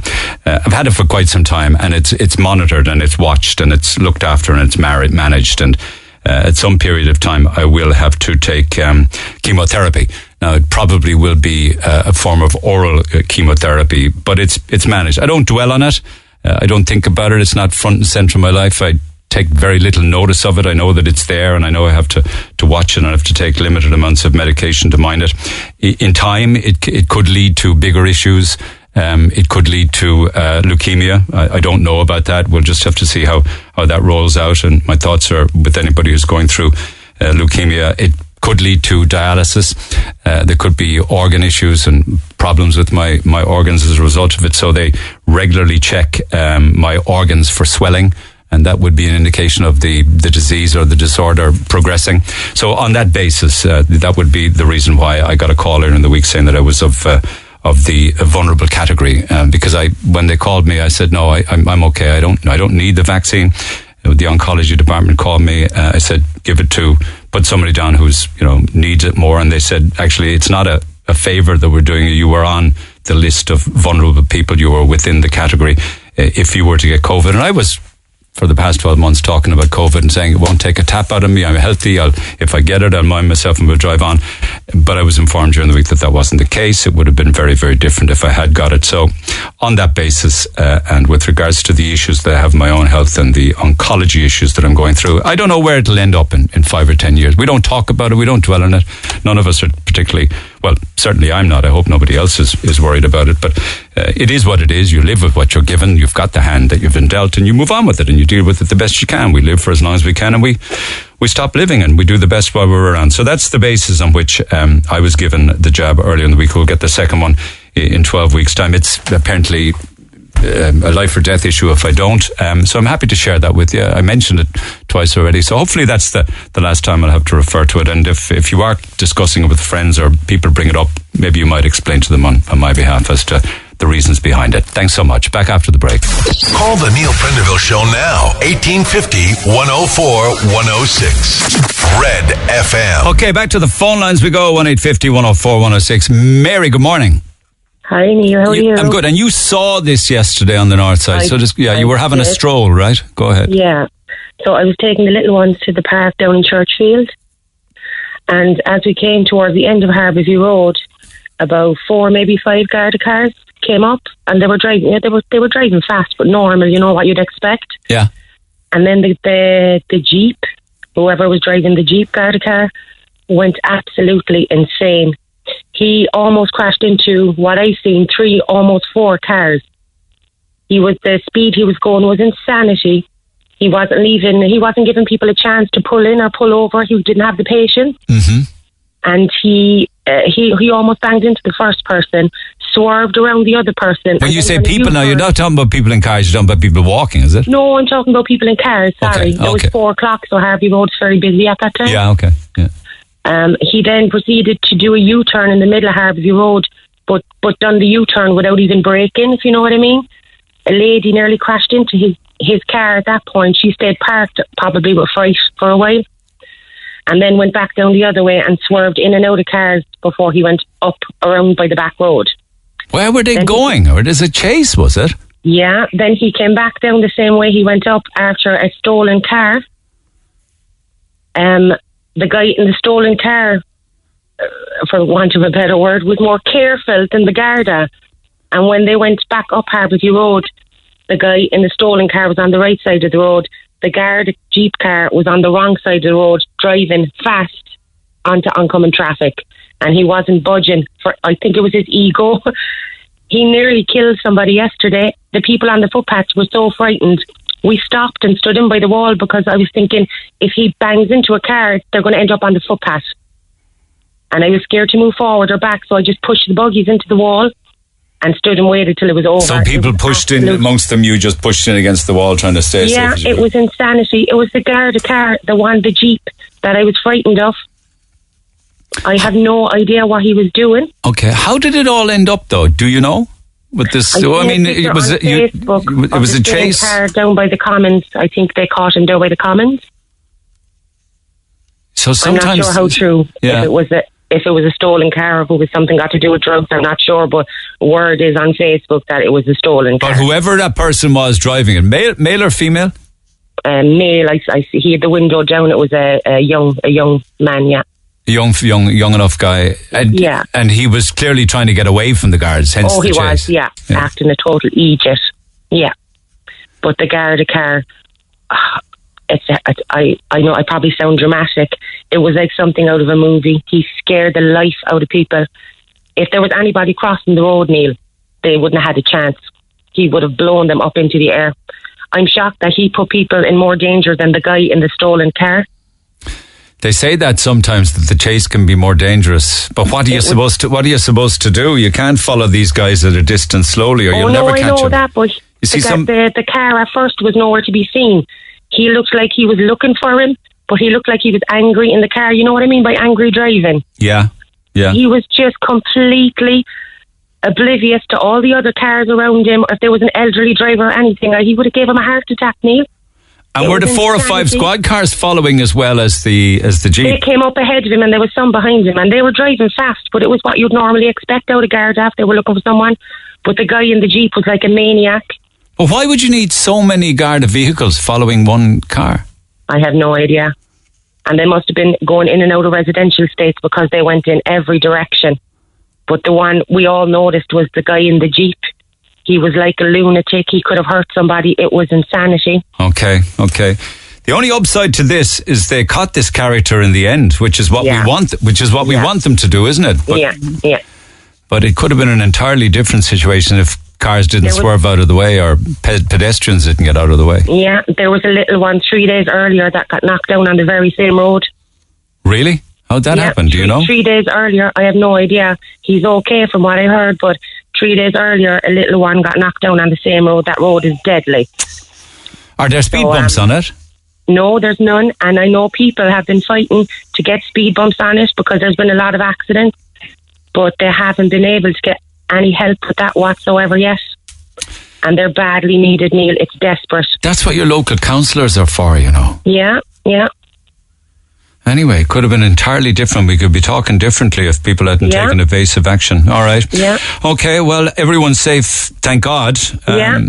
God knows why you would need so many Garda cars, but I'm not involved in operational activities in the guards. But at least they caught the character at the end of the day. But yeah. there could have been a big price to be paid yesterday. Absolutely. Under all the circumstances. Yeah, I'm right. sure somebody else will ring in after they hear me talk, and there was a lot of people standing there scared to death. Okay, thanks, Mary. Appreciate that. Okay. Talking about lots of people gathering, the crowds flocked to the lock yesterday. I hate even bringing this up, but here are the texts nonetheless. Uh, Councillor Joe Kavanagh, the Lord Mayor, says, words fail me. Dee says, what do they expect when everyone's confined to five K? Greg says, and the derelict house above uh, nearby is the new toilet.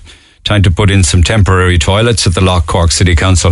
Well, I don't know what it's going to be across the weekend now after the events yesterday. The only consolation we can take from this is that it's not just Cork this is happening in. But, you know, it seems to be a repeat, doesn't it? Some people are suggesting that the guard should be anticipating the activity in the Lock before it starts, and they should be there before the crowds gather.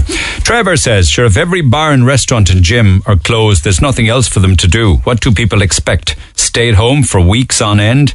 This madness needs to stop. Open the country now.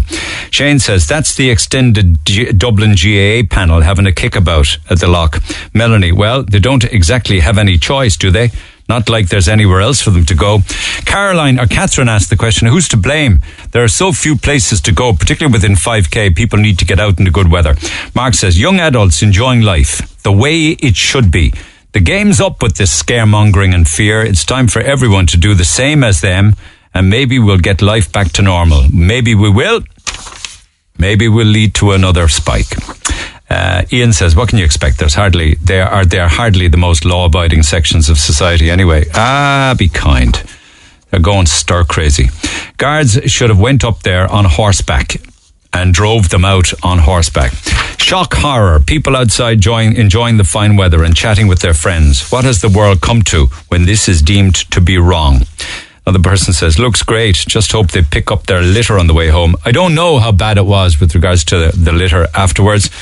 Undoubtedly, there'll be photographs knocking around showing litter left. I think they just all got up and left, whether they took their stuff with them or not. I do not know.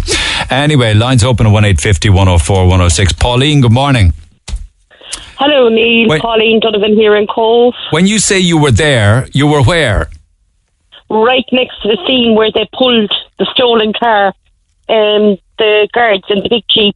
Um, when they caught him eventually, yeah, yeah. Yeah, they, they slid across the road. I thought they did a great job, you know, and slammed the car in right in front of us. You know, we were the next car. Myself and my daughter were heading out to Blackpool, and guards everywhere doing doing a good job. And it, just to see it, like, it was like something in a movie, all right, but, you know, they done they done a great job. How did they get him? Know? How did they get him in the end? Well, what I see now is that the jeep slid across the road and jammed him into the corner, um, off a curb, and there they had him. You know. Yeah, but or, earlier in that chase, um, the driving was described as reckless by the guards. Well, you see, I didn't see that part, you know. All I seen when I came on the scene, you know, of when they caught him, you know. What happens then? They just escort him out and they, put him in the back of the squad? They glided the car right across and hit us into a curb. And then, of course, we had to move on. We were the next car to move, but they caught him anyway, apparently, on the media later on, yeah, you know? Yeah, yeah, yeah. So we'll have to see what happens with that character. Yeah, I know, I appreciated that they got their man at the end of the day. There weren't any stingers. You know those stingers they used to throw across the road, these spikes? They didn't use those. There were, they? yeah. On the right-hand side, there was a, a band guard, or a, a lady guard, and she was putting him right across the road, you know, on the other side. They're so deadly, like. They'd stop any They'd side. stop any vehicle dead in its tracks. Well, they seem well prepared, you know. Um... How many? Just a, uh, yeah, go on. In the um, bus station, and I think they were sort of kind of telling her to move or, or something. You know, they knew it was coming. You know. See, what are you supposed so, to do if somebody's stolen a car, or if they're speeding, or if they're joyriders, or they're driving recklessly? You have to catch them, I suppose, but not if you put other people's lives at risk at the same time. And that's what was described to me. You see. That's it. Yeah. Um, Just what I see now, they've done a great job, you know, but I didn't see it earlier. Good you know, for you. Okay, happened. okay. And where was that? Okay. That was down around the Commons, wasn't it? That was just by, yeah, just by the Commons, yeah, we were heading down to Blackpool. Fair play. You know? Thanks for the update. Thanks for getting in touch, Pauline. No Thank you. Dart, yeah. The guards Thanks. did a great job. They got their man at the end of the day. Thankfully, nobody was injured, but there was evasive action need to be taken by members of the motoring public. Lines open at one eight five zero, one oh four, one oh six. Pick up the phone, get in touch, and that's what the great, the one and only Liam Bonner has done. Bonner, good morning. Good morning, Neil. How are you? Good. What section of the conversation did you want to get in on? The jab, was it? Um, yeah, I, I'm just telling you, well, firstly, I hope you're all okay. I didn't know if there was any... All good, all good. There. Not a bother on me. Drive on. Great. Yeah. Okay, good. Um, no, just a funny one. On Wednesday night, about quarter to nine, I got a text. It said C U H vaccine. Uh, You're not on a speakerphone or anything there, are you, Bonner? Hands-free? No, no. Okay, just move around. You did a, you did a Google search on what? I No, I didn't do a Google search on anything. I just got a text on my phone, and it said that um, there was a C U H vaccine, uh, Liam Bonner, to you'll be texted shortly. So then five minutes later, I get a text saying to go in for a vaccine at Páirc Uí Chaoimh at fourteen fourteen yesterday. Um, and it was, I was quite taken aback, to be honest. I thought it was a bit of, a, of an April Fool's prank, because I don't have any particular issues on, you know, I'm fifty-four years of age. And um, on, on April first, a fifty-four-year-old with no underlying conditions would think that it's a, it's a prank. I did, I genuinely did. So so I toddled along. That was fine for me because, you know, I didn't come and go as I pleased. So I went down to Páirc Uí Chaoimh and, uh, and I, I left work and went in, and then... And sure enough, yeah, I'm on the list, and uh, I got vaccinated. I got my first jab yesterday. Did you ask um, anybody down there why someone as young as you with no medical issues would? Well, I, I, I didn't go into that, but I did talk to a guy who queued up there, uh, one of the security guys, and just said, I said, I, I, I, I'm quite taken aback the fact it was such short notice. I mean, it was quarter to nine the night before. And I knew nothing of it. I didn't expect anything. And, I, and then I said to him, maybe the fact that there's not so many people showing up, that they don't have the privilege I have, that they can just walk out of work and go, go and get it done. So he said, I know, and he agreed with me. There's a lot of it is very, very short notice. Um, it's an interesting one. But back to the point, I, I don't really know why I got called. No, I had a couple of issues this time last year. Um, I had a, I, a, a chronic cough, a chronic cough, and I had been in hospital twice. And it turns out it, it, it went on for a couple of months, and you can imagine at the start of the pandemic, and I got a chronic cough. Yeah, you're breaking up on me again. It's probably the Bluetooth in the car. Would, would do, did you ever? Would you be able to find out who referred you? Was it a G P? Was it a hospital consultant, or what? I, I'm, I'm wondering, Neil, it could have been, um, as I say, it may have just been the fact that it was that I was, I, I did go to hospital twice, and it turns out I had whooping cough. It's something that can come back into your life later in life, you know. And did you did you respond to the text or call any number in advance of just, going? It, it just said respond yes or no to reschedule and yes to go. So I, I just text back yes. I went down yesterday, and um, yeah, all very organised. I got my first jab, so. It's, um, See, some people will feel really annoyed, I suppose, particularly if they have an elderly relative. I was talking to people yesterday who have parents in their eighties. One is one is ninety-six years old, still hasn't got the jab, and, and you claim to be, and you are, hale and hearty at fifty-four, and away you go. Yeah, it, it was a strange one. I, I, I don't know why. Now, that's the only thing I could think of, was the fact that I, had, I, I did have two hospital visits by ambulance kind of this time last year. It was a, it was a whooping cough. It was a chronic cough. You could be on some, some list uh, in some yeah. hospital department unbeknownst to yourself as, as perhaps yeah, a vulnerable category, you know, that kind of thing. Yeah, but, but, but I think that's their big problem, though, is, the, is, is that issue and the fact that they're only giving people such short notice that so many people aren't showing up, so they might want to address that issue. Perhaps know? That is one of the reasons why uh, there's been like eight or nine hundred no-shows on one day yeah. in Dublin, and we had uh, evidence of two different days in Cork where there was twenty percent no-show on the Tuesday and a twenty-five percent no-show on the Wednesday. Yeah, it's it's a strange one. As I say, I was happy to get it done, and I didn't realise it's a twelve-week okay. um, okay. period between the next jab, but so be it, you know. And d- any any side effects?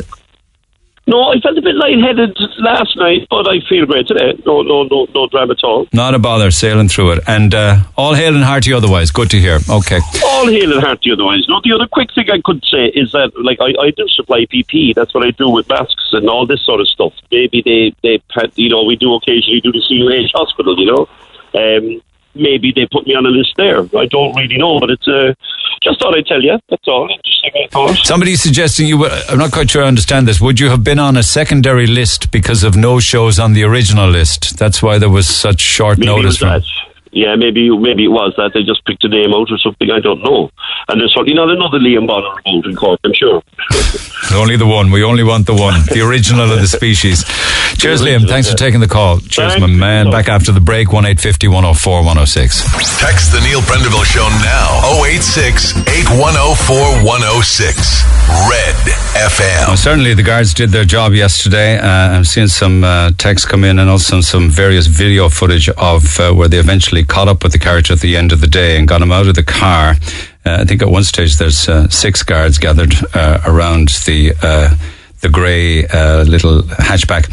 Uh, Virgin Media News this morning are reporting a man has been arrested following a high-speed chase which ended after a crash involving a suspected stolen car and a Garda four by four on the Commons Road. So the Garda four by four eventually brought the car uh, to us. St- it was it wasn't really a, it was a bit of a tip. I mean, I think he probably, um, you know, I don't know how fast they were going at the time when the uh, Garda four by four managed to get the car to actually stop. But there's damage to the right side of the grey car, and I imagine minimal damage to the uh, Garda four by four. But that's what Virgin Media News are reporting this morning, that the high-speed chase eventually ended after a crash involving the car and the Garda four by four, and then the character in the car with many Gardaí around the driver's door. He's dragged out, and I imagine at that stage then is, is handcuffed and taken away. Lines open at one eight five zero, one zero four, one zero six. You can text oh eight six eight, one zero four, one zero six. Nobody taken away yesterday from the lock, to the best of my knowledge. There was no need for any of that. Everybody just scarpered and left. A few texts are suggesting if the pubs were open, that's where they'd be. And supposedly it's safer to meet outdoors than rather indoors, isn't it? Somebody else uh, asks or makes a point that many other people are asking, who cares? Let people live. One other texter, fair play. People getting the benefit of some good weather at last. Uh, and one wonders how it's going to play out across the rest of the long weekend. Hey, it's Dave. Join me weekdays from four for Dave Max Drive, where I'll help get you home or give you a little lift at home. Big hits, loads of fun features and traffic info. What more could you need? Join me weekdays from four. Dave Max Drive. one oh four to one oh six Red F M.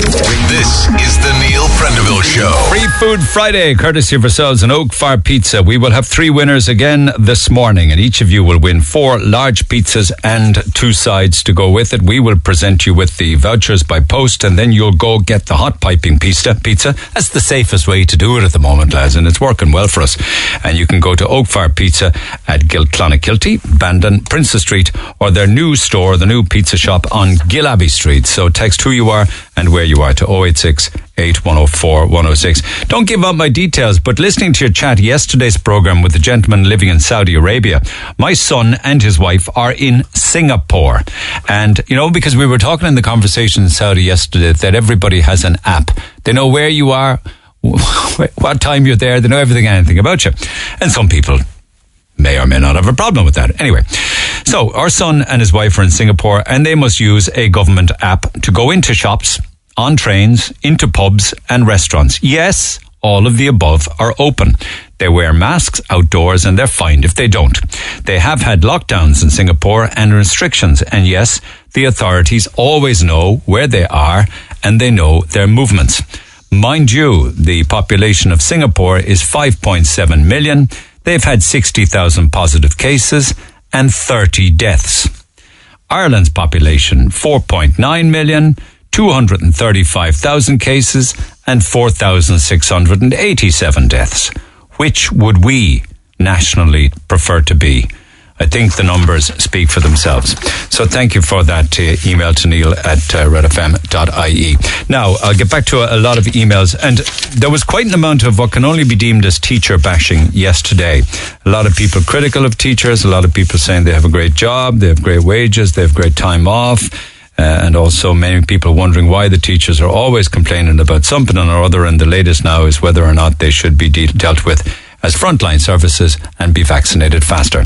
Um, I think that a lot of that is just more to do with COVIDitis, I hope, than anything else.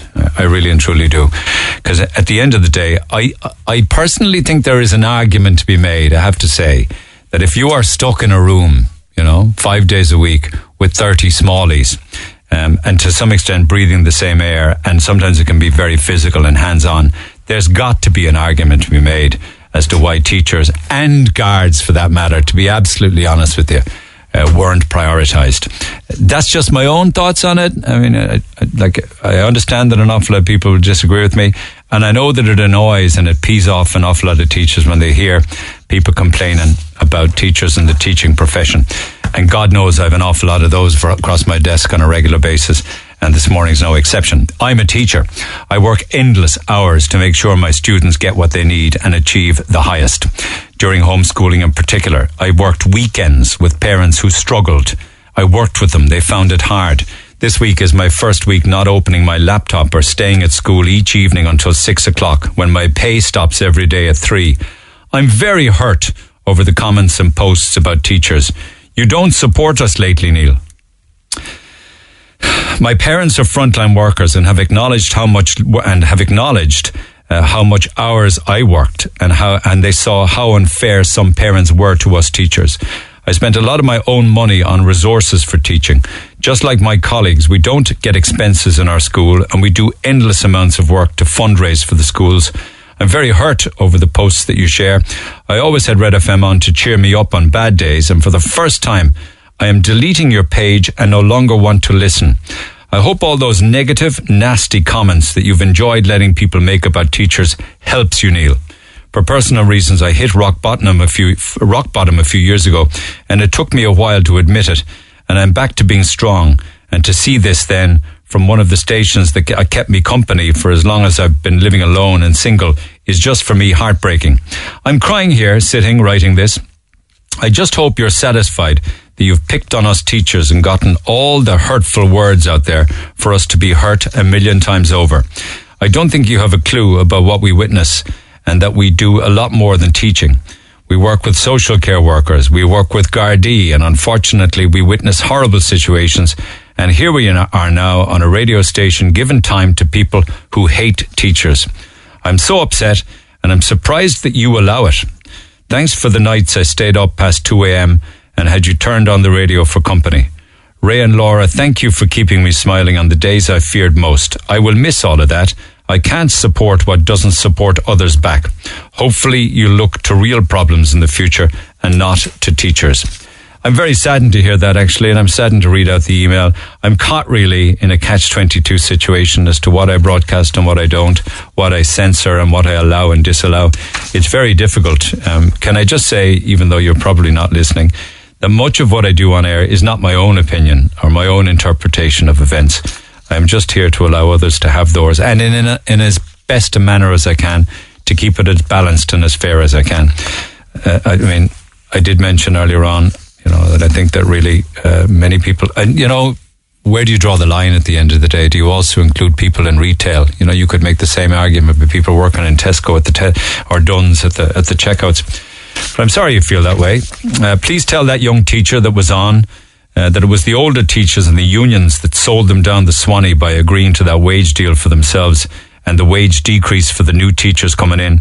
The older ones near retirement looked after themselves, you see, and they betrayed the teachers of the future, just like they're trying to look after themselves now. That had more to do with um, the different pay grades for teachers in the teaching profession. So that's sad. Uh, I always hate to think that I might lose a listener, and perhaps with all of the teacher comments over the last few days, I lost more than one. Lines open on one eight five zero, one zero four, one zero six. Dave. Okay, that's... Yeah, go ahead, quickly. I've got a lot of calls to do. You want to pick up on quarantine, right? Yeah. Uh, I'll tell you, Neil, first of all, um, I don't I don't believe for one minute that people are paying up front. The one hundred fifty? Um, well, it's almost two thousand euros you pay. Yeah, but if you're there, if you're there... Wait, I won't go into the detail. There are two different sets of payment. One is the upfront and then others for waiting on a test. Anyway, go on. But like, uh, according to what the papers are saying, you pay one thousand eight hundred ninety-five euros in advance of going to the Crown Plaza Hotel. Now, um, the way I look at that is, you're go- you're paying a lot of money for something that you you don't even know what kind of a service you're getting. And from what you're saying this morning on the radio, and people are saying the past week about the, the food and about they can't leave the room, and you said something about the television this morning. Television's not working, nobody calls them and checks them from reception. It, it just well, seems to be somewhat shambolic. Well, I mean, if you listen, Neil, if you if you if you need a job done, say on your roof, you're putting in a new patio on your back garden, you get a builder to come up and he says, "Listen, that's going to cost you six thousand euros, but I need the money now up front." Now, you want to be very foolish to pay. To give a bill of six thousand euros. No, Dave, anybody is, any of us that checks into a hotel is to give a credit card up front. They take it. Yeah, but yeah, but like you're paying, you're paying, you're paying like two thousand euros, like for something that you don't, you, you have no idea. Like that lady last week paid five thousand euros. The family from Australia. That's right. Uh, and you only got three beds and five people in three beds. And freaked out and got moved, incidentally. Yeah, well, well, rightly so too. But I mean, I just no. I, I think I, for the hundred and fifty-six a night, if it's working out at yeah. that, you would expect better food. You'd expect the televisions to be working, and you'd expect from time to time, if you couldn't go out of your room, that somebody would call you and check in a couple of times a day. Well, that's well, that's a disgrace. That's so. That's so, I mean, a person could be dead in the room. I so, saw like correct.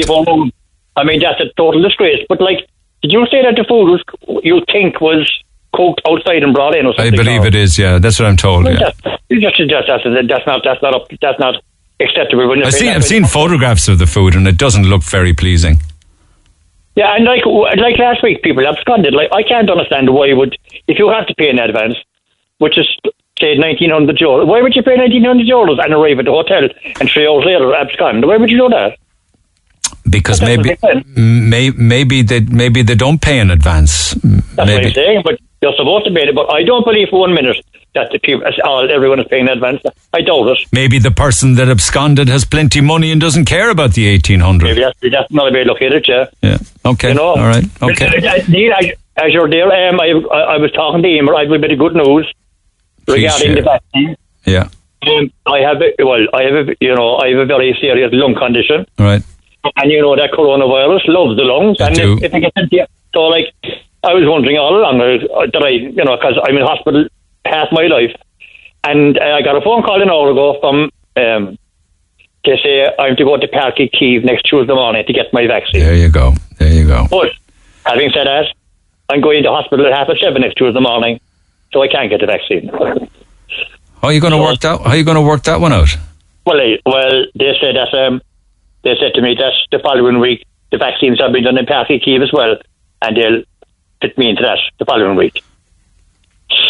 No so way I, you can change. There's no way you can change the hospital admission time. No, no? I'm getting a couple of serious tests on Tuesday morning. All right, well, get that stuff out of the way and go down for the jab the week after, and all will be well.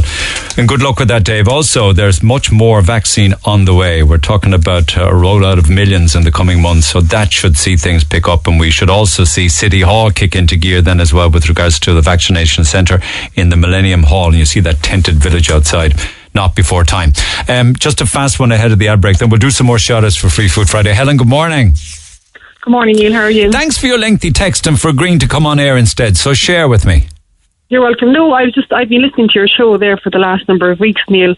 And you know, people that are coming on, you know, they're waiting to be seen in hospitals, and they have an awful lot of problems. And pain. Much of it was pain management. Yeah. yeah, pain management. And, you know, it's just heartbreaking, Neil, to be listening to their stories. And I thought, oh, my God, you know, I'm ringing you here from Bantry in West Cork, and we have such a fine hospital here in West Cork, Neil.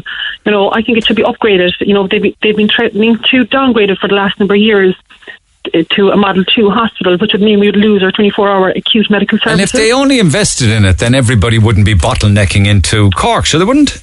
This is it, Neil. I mean, we're geographically um, situated, that, that hospital is geographically situated here in Bantry to, to serve the people of West Cork, South Kerry, people who come from Cork City down, you know, cut out the backlog, cut out people suffering, their pain, waiting, you know, uh, carbon footprint is a huge thing nowadays, cut out all of that, create employment in rural Ireland instead of shoving everything into the cities, Neil, you know. Well, how they found how they found twelve billion for the COVID pandemic all of a sudden, just like that, and uh, weren't able to find it for years when it was needed for life-saving stuff. Like, for instance, somebody way down west for something that's fairly critical has to come all the way up to Cork um, and, and by and large find their own way, don't they? This is it, Neil. Like, could you imagine now if you're living on the Beira Peninsula yeah. or the Mizzen Peninsula, and if you had an accident, God forbid, and you'd have to come from that distance up to Cork in an ambulance, you're talking the bones of three hours in an ambulance. Not a nice journey. Um, you know, you're suffering. You could lose a life, because compare that to going to Bantry Hospital, you'd be talking an hour from the Beira Peninsula or the Mizzen. I know. I know. In comparison to three hours, it's just, you know, sometimes, Neil, common sense is not so common. You know, the hospital was built there for a reason, and that was to service the people of West Cork, South Kerry. Even people could come from Cork down and reduce the backlogs, the waiting list, and just the suffering of people. I mean, it's just heartbreaking to be listening to your, your And what would Bantry Hospital be uh, a centre for?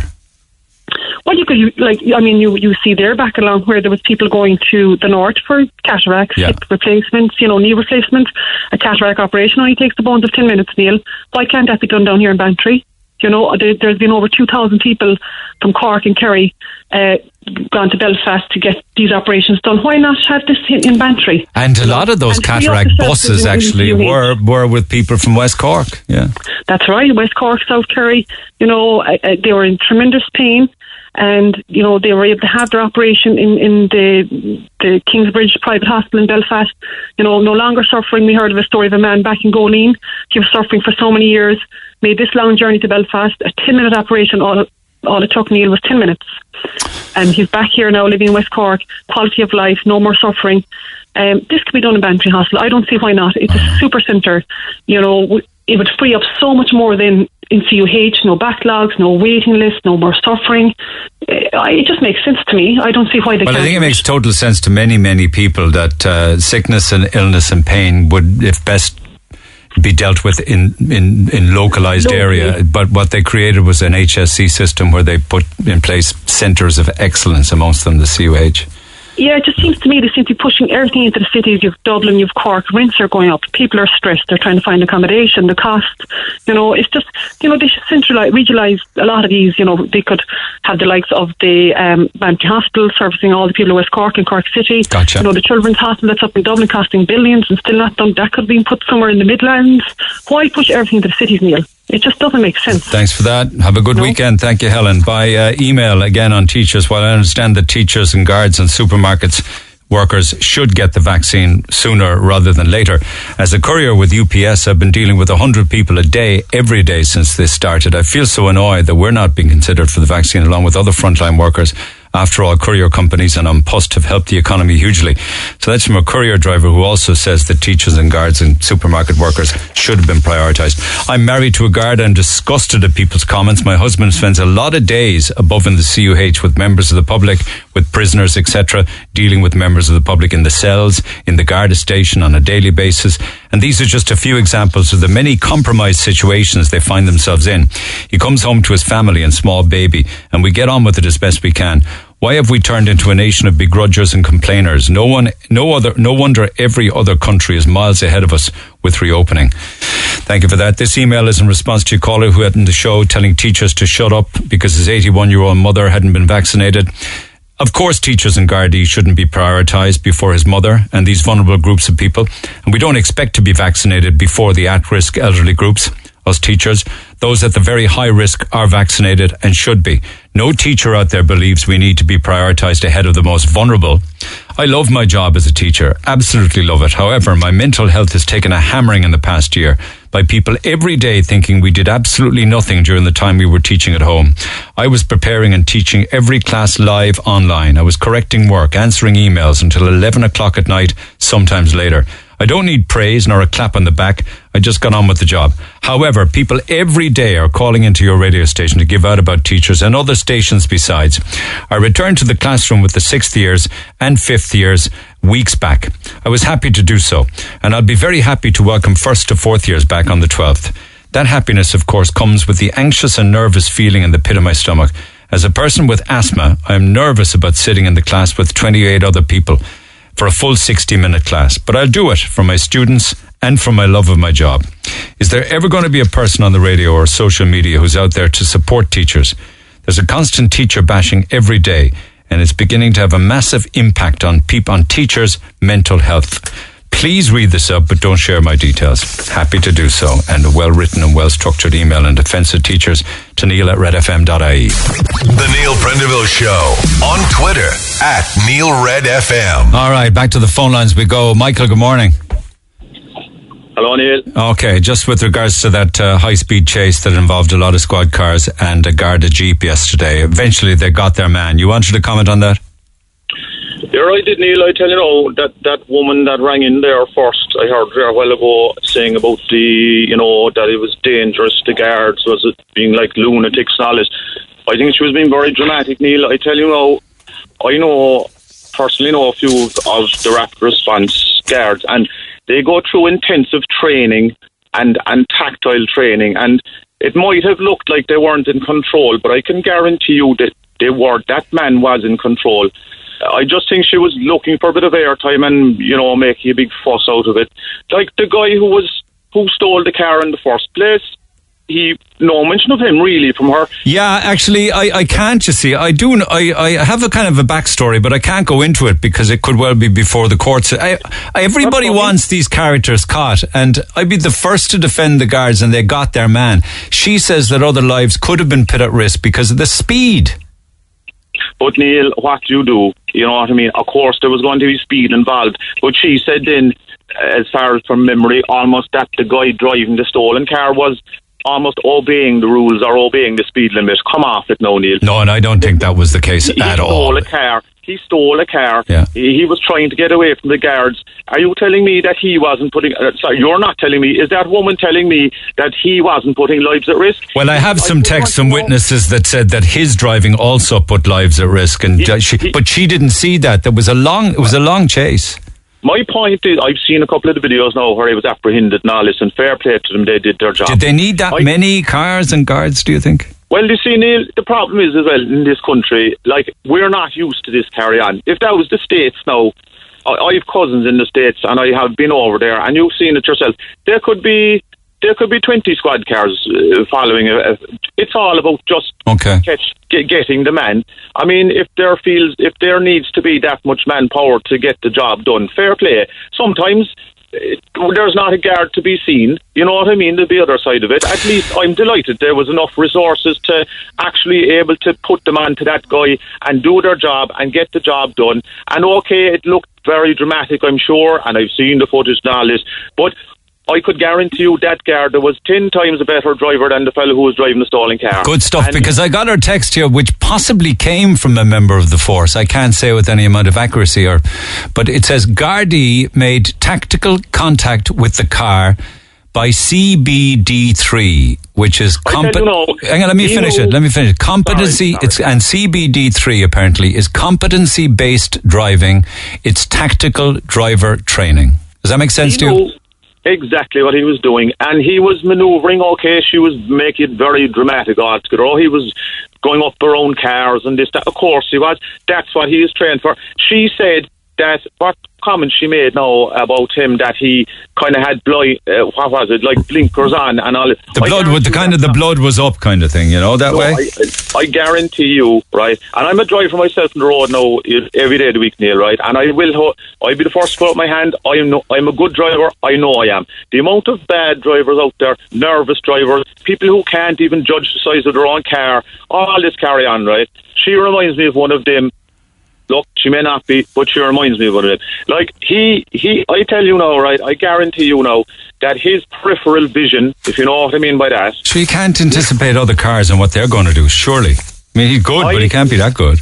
He, okay, he couldn't anticipate if someone was going to pull out in front of Martin. But what I'm, what I'm trying to say is, I guarantee you he spotted cars that were, you know, in various places. Like, that's what they're... That's what... they're at all the time. That's what they train for intensively. He oh, was doing but like, we'd equally have people complaining if there was some character speeding around the roads of Cork and there wasn't a guard to be seen. People would be freaking out about that too. And then well, we look, have, Neil, like, wasn't there the poor girl killed on Harbour View Road there uh, not so long ago? A teenager in a car, right along. Yeah. The, you know, that's the other side of it. But she was and taking a stroll with her children, and she ended up pinned up against the wall. She said. Yeah, but Neil, I mean, you know, okay, we're all going, everybody would stand back. But my point is, I suppose my basic point is that the guard was, whereas it looked like he may have been out of control, he was in control, where I would question whether the young fellow would have been in control or not. Do you know what I mean? And I, I just think in all this, the times we're in now, this certain moment, and, you know, times are so hard, and believe me, the guards have, have it hard. They have hard work to do. They're not even being considered for vaccines. I just thought it, it sounded like a bit of Garda bashing, and, it, you know, it was a bit too one-sided for okay. me. Okay, well, I'm all about and, balance and giving and, people an opportunity to rebut. Okay. Fair play to the, the lads. They did their job. The I, response guys have, have put themselves, they put themselves in danger every day of the week, and, you know... You know, I just thought she was ma- making a bit. Thank you, Michael. I le- I leave you on this text of agreement. I agree with Michael. The guards are highly trained for these chases. People who aren't qualified should not speak on this subject. Rapid Response are an elite team, so well done to them. Okay, all right. Brilliant. Thanks for that. Appreciate it. Much obliged, Michael. Thank you. Uh, I was walking on Baker's Road yesterday and I agree the guards driving the Audi A seven S U V, which is the armed response unit, were driving fast, too fast. They were definitely going at least eighty kilometres, heading towards a very busy junction at the end of Harbour View Road. I can't come on air, but happy for you to share that. Well, there are those in the know that say they may have been driving at speed, but they're highly trained drivers who know what they're doing. Uh, they got their man. Always bear that in mind. Very happy birthday to Anne Hartnett from Killavollen, who's having a special birthday celebration. Uh, so much love from your husband, Paddy, all the children, grandchildren, and extended family. Have a great year, and you're very special indeed to all of the family. Another fast one here. Uh, well, maybe not so fast. I know this is a big ask. You normally don't do birthday wishes, but it means so much to take a moment to wish my very special brother and son a happy sixtieth birthday. Dermot Crean from Cladove. He's fondly known by all as a great brother and a true friend to anyone who's lucky enough to know him. He's one of twelve children, eight boys and four girls. Our mother, Eileen Crean, uh, from Bandon, is hale and hearty at ninety-two and a half years old, and she listens to you every day. Dur will reach a milestone in his life on Friday, April second, when he'll be sixty years young today. Only for the current restrictions, we'll have a big family get-together, but for the moment, we'll have to follow the advice. He had another massive milestone in his life a couple of weeks ago. He was forty years working in the C U H. In April nineteen eighty-one, he started there as a porter. His wife, Olive, daughter, Samantha, sons, Dermot and Gavin, all are working with the H S E.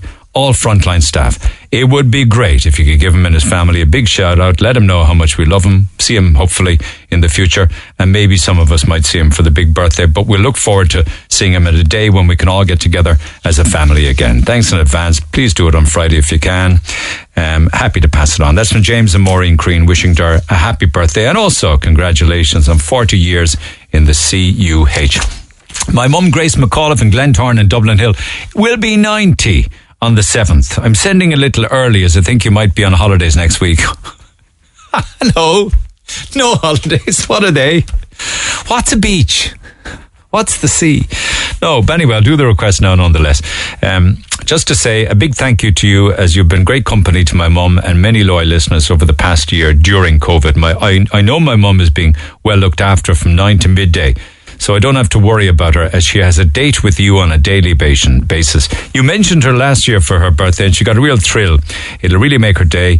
But little did we think we'd still be in lockdown for her ninetieth. And me wishing her a happy birthday on her eighty-ninth. I know. This means she'll have no party and family gathering. My brother Cahill and sister Deirdre in San Francisco and their families won't be able to travel, travel, so we'll Zoom. And we'll have the celebration when we can. My mum, Grace, amazing lady, still bakes and cooks for all the family.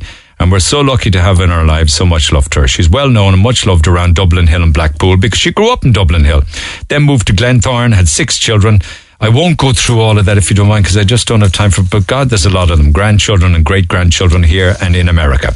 So from everyone, all the family and friends, wish her a happy ninetieth with so much love. Thanks again, says Aoife McAuliffe. So happy birthday, ma'am. Happy birthday, Grace. Nine next week. Happy to wish you birthday greetings that little bit early. The Neil Prendeville Show on Cork's Red F M. Our phone lines remain open after midday. eighteen fifty, one oh four, one oh six. Denny Carroll, good morning. How are you? Good morning, Neil. Good morning. Uh, and a little bird tells me that you're known as the Lord Mayor of Douglas. Do you have a chain well, and everything?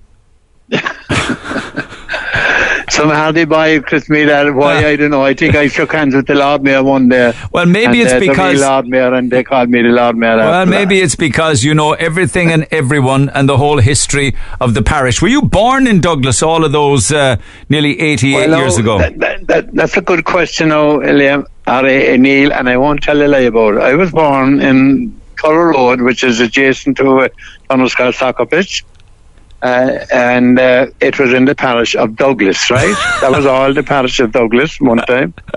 In actual fact, the Lord Mayor, or present, uh, or sorry, or Taoiseach, or present Taoiseach, did not know that Curra Road was in the parish of Douglas, but it was. That was, so a, long, that was a long time ago yeah. when we were still in the hands of that, the Brits, was it? Quite, that's quite true, yeah. That's quite was true. It nineteen thirty-four no. you were born then? I was born in nineteen thirty-four, the twelfth of January, Neil, yeah. And where did you go to school? I went to school in in, in, in uh, Turner's Cross for about uh, twelve months. I made my communion in Turner's Cross. Yeah. And I crossed the road. And when did you quit school and start working then, Denny? When I, when I, I quit school, I went to work on the... the uh, The thirteenth of April, nineteen forty-nine. nineteen forty-nine. No, I was born thirty-four. That made me... You were just going on fifteen. Yeah. What did you fifty, do at the young age of fifteen to draw a wage? I, I swept floors. I swept floors down in the Cork Milling Company. Yeah, swept floors. For sixteen shillings and ten pence for forty-seven hours. A forty-seven hour week. And did you oh, bring all yeah. of that money home to the family then? To bar your mother all and home. Bar all home. sixteen and ten pence, and I got the one and ten pence, and mother got the fifteen shillings. Go away, go away. And from yeah. there then, did you go on to other jobs? I I, I graduated. from uh, the floor, from a yeah, floor, yeah, floor I, sweeper. I spent, I spent about twenty years there, and then I went to Basel. And also, I think, uh, Kinsale Golf Club, were you a steward down there? Were you playing golf yes, down there? Yes, correct, correct, I was, yeah, yeah. You must have seen huge changes, though, from the thirties Absolutely. to today, though. Well, Douglas, that time, uh, Neil, just his little small houses, as you probably know Douglas well yourself, yeah, you do. Yeah, I'm only a blow, uh, I'm only a blow-in, though, that's the difference well, between the two of us. That's for you to say that now, Neil, but I, I would have said it there in the conversation later on, I would have said that. I actually know where you live. I know, yeah, I'm a blow-in. There were big beech trees, there were big beech trees up there one time, and just below there was a, a, an orchard. So you mar- you married Mary in fifty-seven. I married Mary. Mary lived, Mary, Mary lived in, in, in Beaumont Colleges over in Ballincollig. I know them. And uh, we got, uh, I'll tell you the full story now.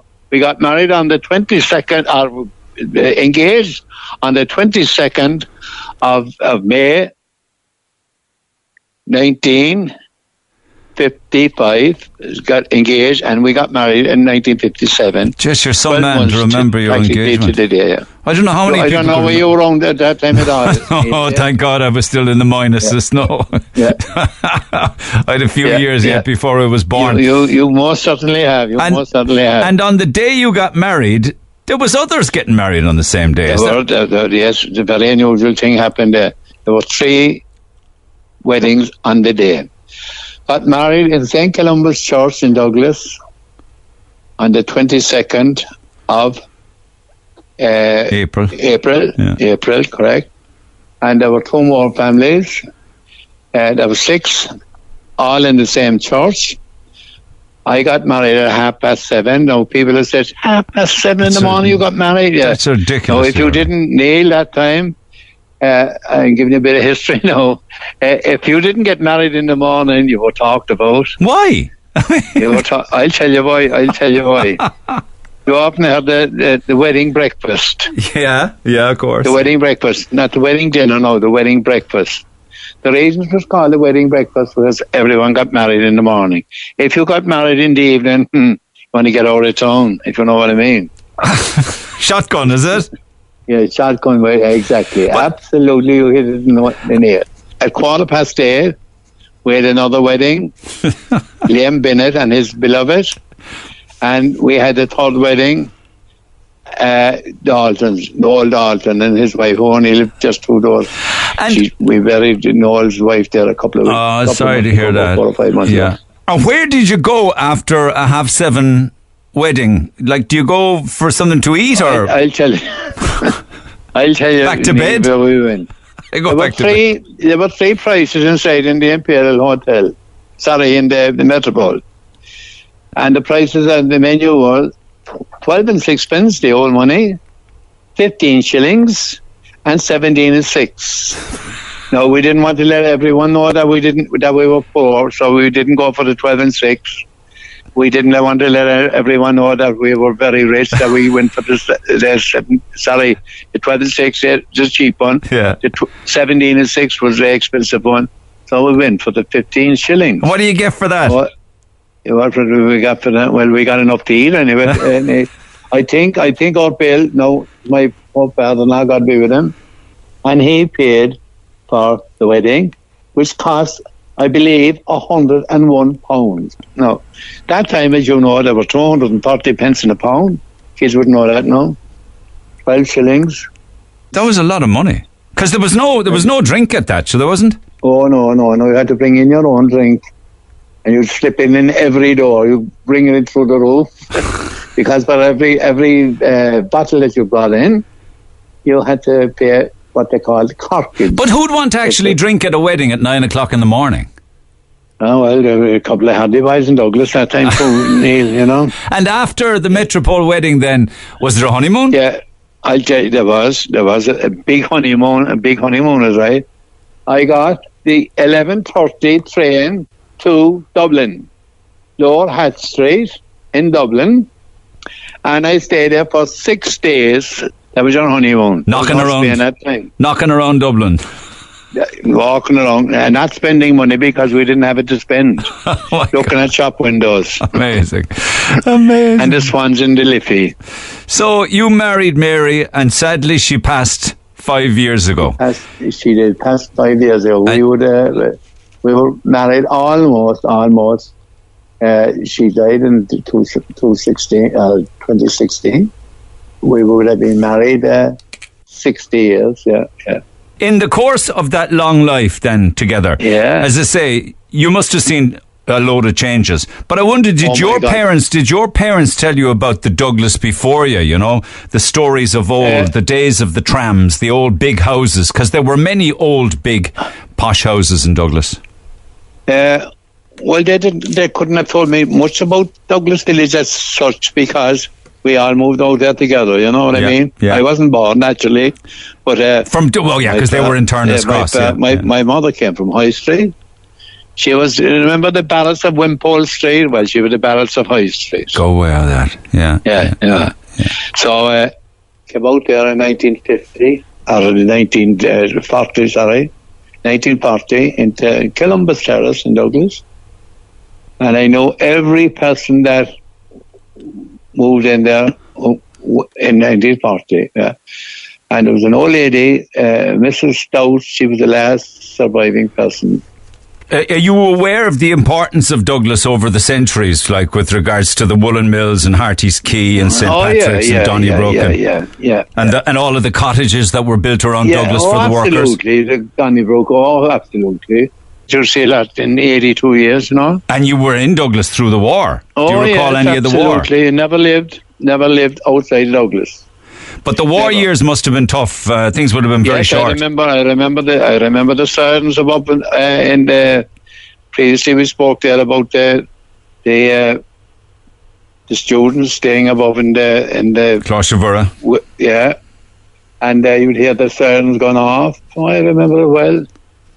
But you sang all your life, I'm told. Did you? Well.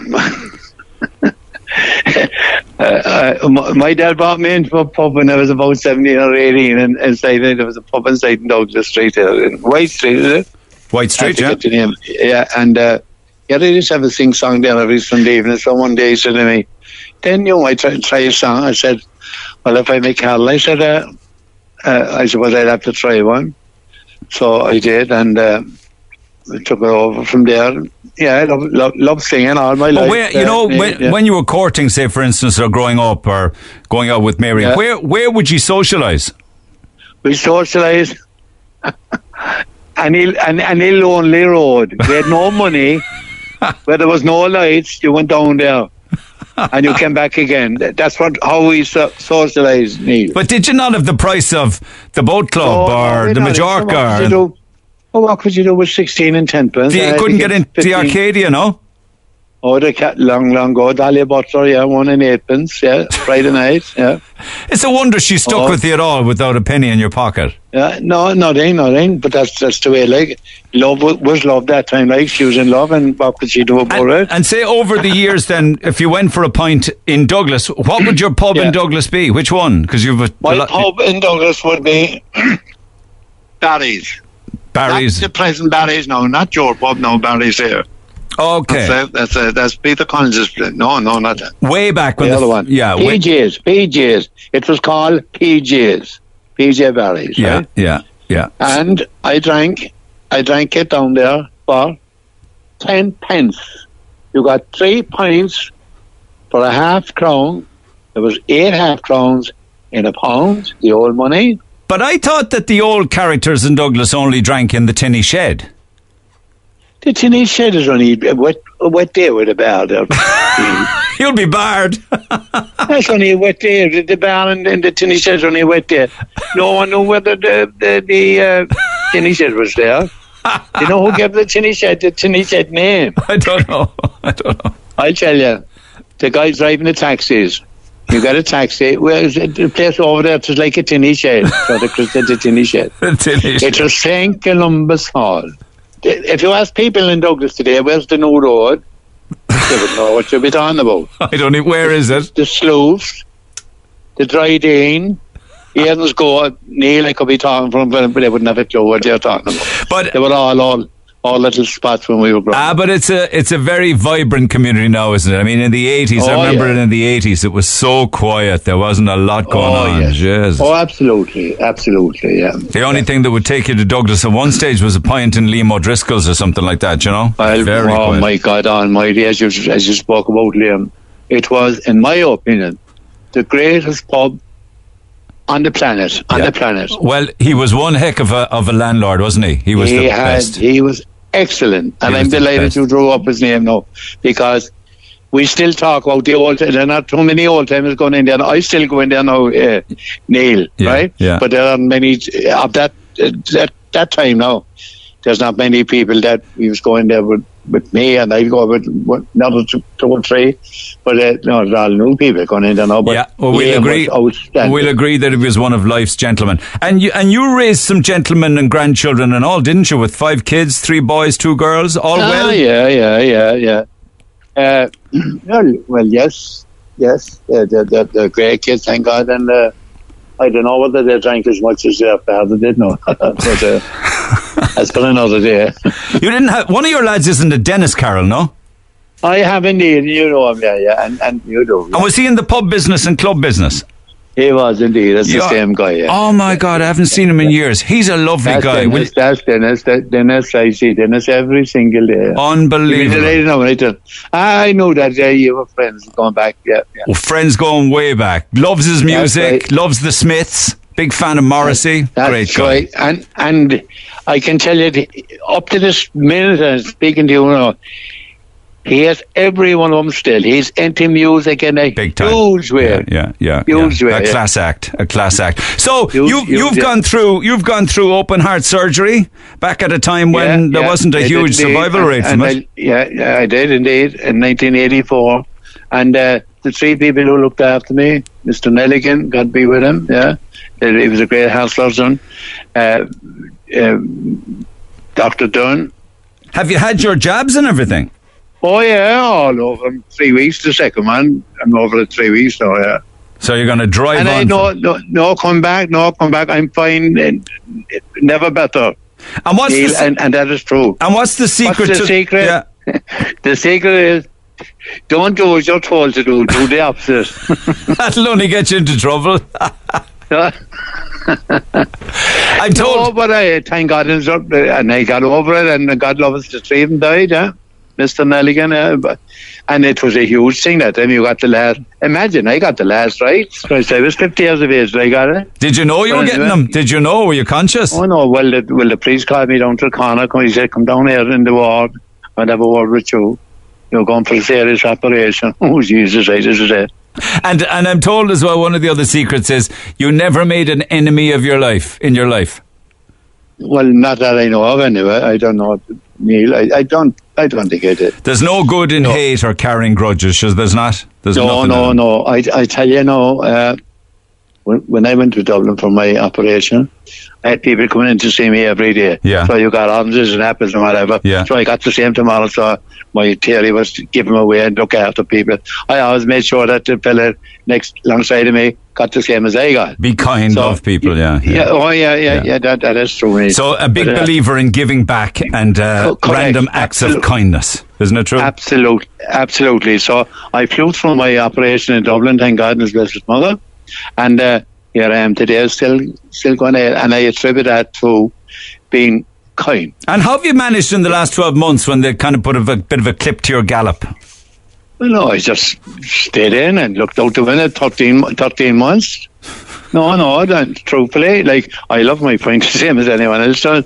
And, uh, you know, I missed the singing, or like we were in the choir there and we participate in them yeah. uh, funerals, and that's all gone now. Yeah, but it moment. won't be long now, hopefully. hopefully. Well, well, hopefully, you know, we miss that, like, because you miss the, the, the people, you miss the chat. And but come here, before I go, will you give us a bar of a song? Last night, while the snowflakes were falling, here in my dreams I could see the wild cherry blossoms outshine as I walk with Anna Marie, Anna Marie. Anna Marie, my heart remembers inside. Well done, Denny. You're yeah, some man no, for no, a character no. who's nearly ninety years old. Fair play to you. Listen, it's great. It's great to talk to you. It really is. Lovely to talk to you, Tron. Thanks a million. All right, and Denny. I just want to, and I have to give a mention here, Neil. It's all about being involved in this. I'm also involved. And uh, president of Douglas Hall Football Club, so that keeps me occupied. You better believe it. And I'm also involved with Phil Martin, a great Billy Goodman, a great woman with a younger heart. In well, you probably I do heard of them, didn't. And I know Phil Goodman. And it's important yeah. to keep yourself busy and occupied. Yes, indeed, yeah, yeah. So we do, we do, uh, and you meet lots of friends and make great friends over the years. See you soon when they, we're knocking around Douglas, and we might bump into each other. Exactly. I'd say in Barry someday you have in, in arms or something. All right, Denny. Cheers. Take okay, care. God bless. All Thanks the best. Bye. Bye-bye. Lord Mayor of Douglas, and I believe that Denny, a little bird told me that Denny got married on the same day as the great Joe Mack. Sandra Murphy of the Metropole loved Denny's story, uh, and he's warming everybody's hearts, and they'd like to treat him to afternoon tea, and they will be delivering afternoon tea from the Metropole to Denny on a day that suits. And the Dalton family, two doors down, say hello to Denny. He sang at their mam's funeral. What a gentleman, says Aidan Dalton and all of the family. I think I know Aidan Dalton. He's one of life's gentlemen. Now, a very special request for my mother, Pauline O'Leary Magner. Special mention, she only came home from hospital after ten months. Imagine, over three hundred days in hospital. So they're delighted to have her home again, all of the family, all of the children, and all of the grandkids. Now, I'm out of time, unfortunately. I um, can't say any more about the high-speed chase. I've been told all sorts of different stories about it, but much of it will be before the courts. But let me just tell you, the guards did a good job. Rathbeacon Fireplaces in Hollymount, Reynolds Logistics in Little Island. Good morning to T K First Aid in Macroom, to everybody working at Cork Cleaning Solutions and Moneygorney who are listening this morning, to Riverview Vets in Carrigaline, to the Vision Contracting Team on the Model Farm Road, to Stryker, R and D Carmody, Realty, uh, Childcare in Glanmire, Eason's in Mahon Point, Saint Luke's Home, Smurfits, everybody at Phelan's Pharmacy in Glanmire, uh, all of the staff at Toss Bryan's in Fermoy, and to everybody who's uh, working above on a roof apparently in Durris because of wind damage. So with all that in mind, um, oh actually they're actually one of the winners today. Our three different winners for Free Food Friday include Kieran, Tony and Cullum, fixing the roof down in Durris due to damage. Fantastic guys who stopped other jobs to sort it out. So pizza for those guys. You'll be sharing it because they're going to get four large pizzas to share with sides from Oak Fire Pizza. Our other winners this morning, M M D Construction at the Airport Business Park, Shirley and all of the staff. And I love this one because it's for the Rainbow Club. I've been helping many children and families, especially through the pandemic. And today is World Autism Day. So it would be a lovely treat for them, says Natalie O'Callaghan. And we will duly oblige for the day that's in at the Rainbow Club. Hot piping pizzas for you, courtesy of yourselves and Oak Fire Pizza. Before I love you and leave you, get calling now. We have, uh, courtesy of SuperValu and Ballincollig, four prizes to give away, and each of them is ten kids' Easter eggs. So four winners of ten Easter eggs each. You can then come and collect them, but only call if you can collect them here from Red F M between midday and three o'clock today. So we'll take callers ten, eleven, twelve, and thirteen on one eight five zero, one zero four, one zero six. For all other business, it will have to hold. I wish you well.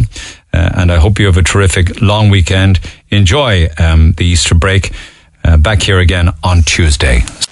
Thanks for listening to this Red F M podcast. Don't forget to subscribe and check out red extra dot I E for more great Red F M content.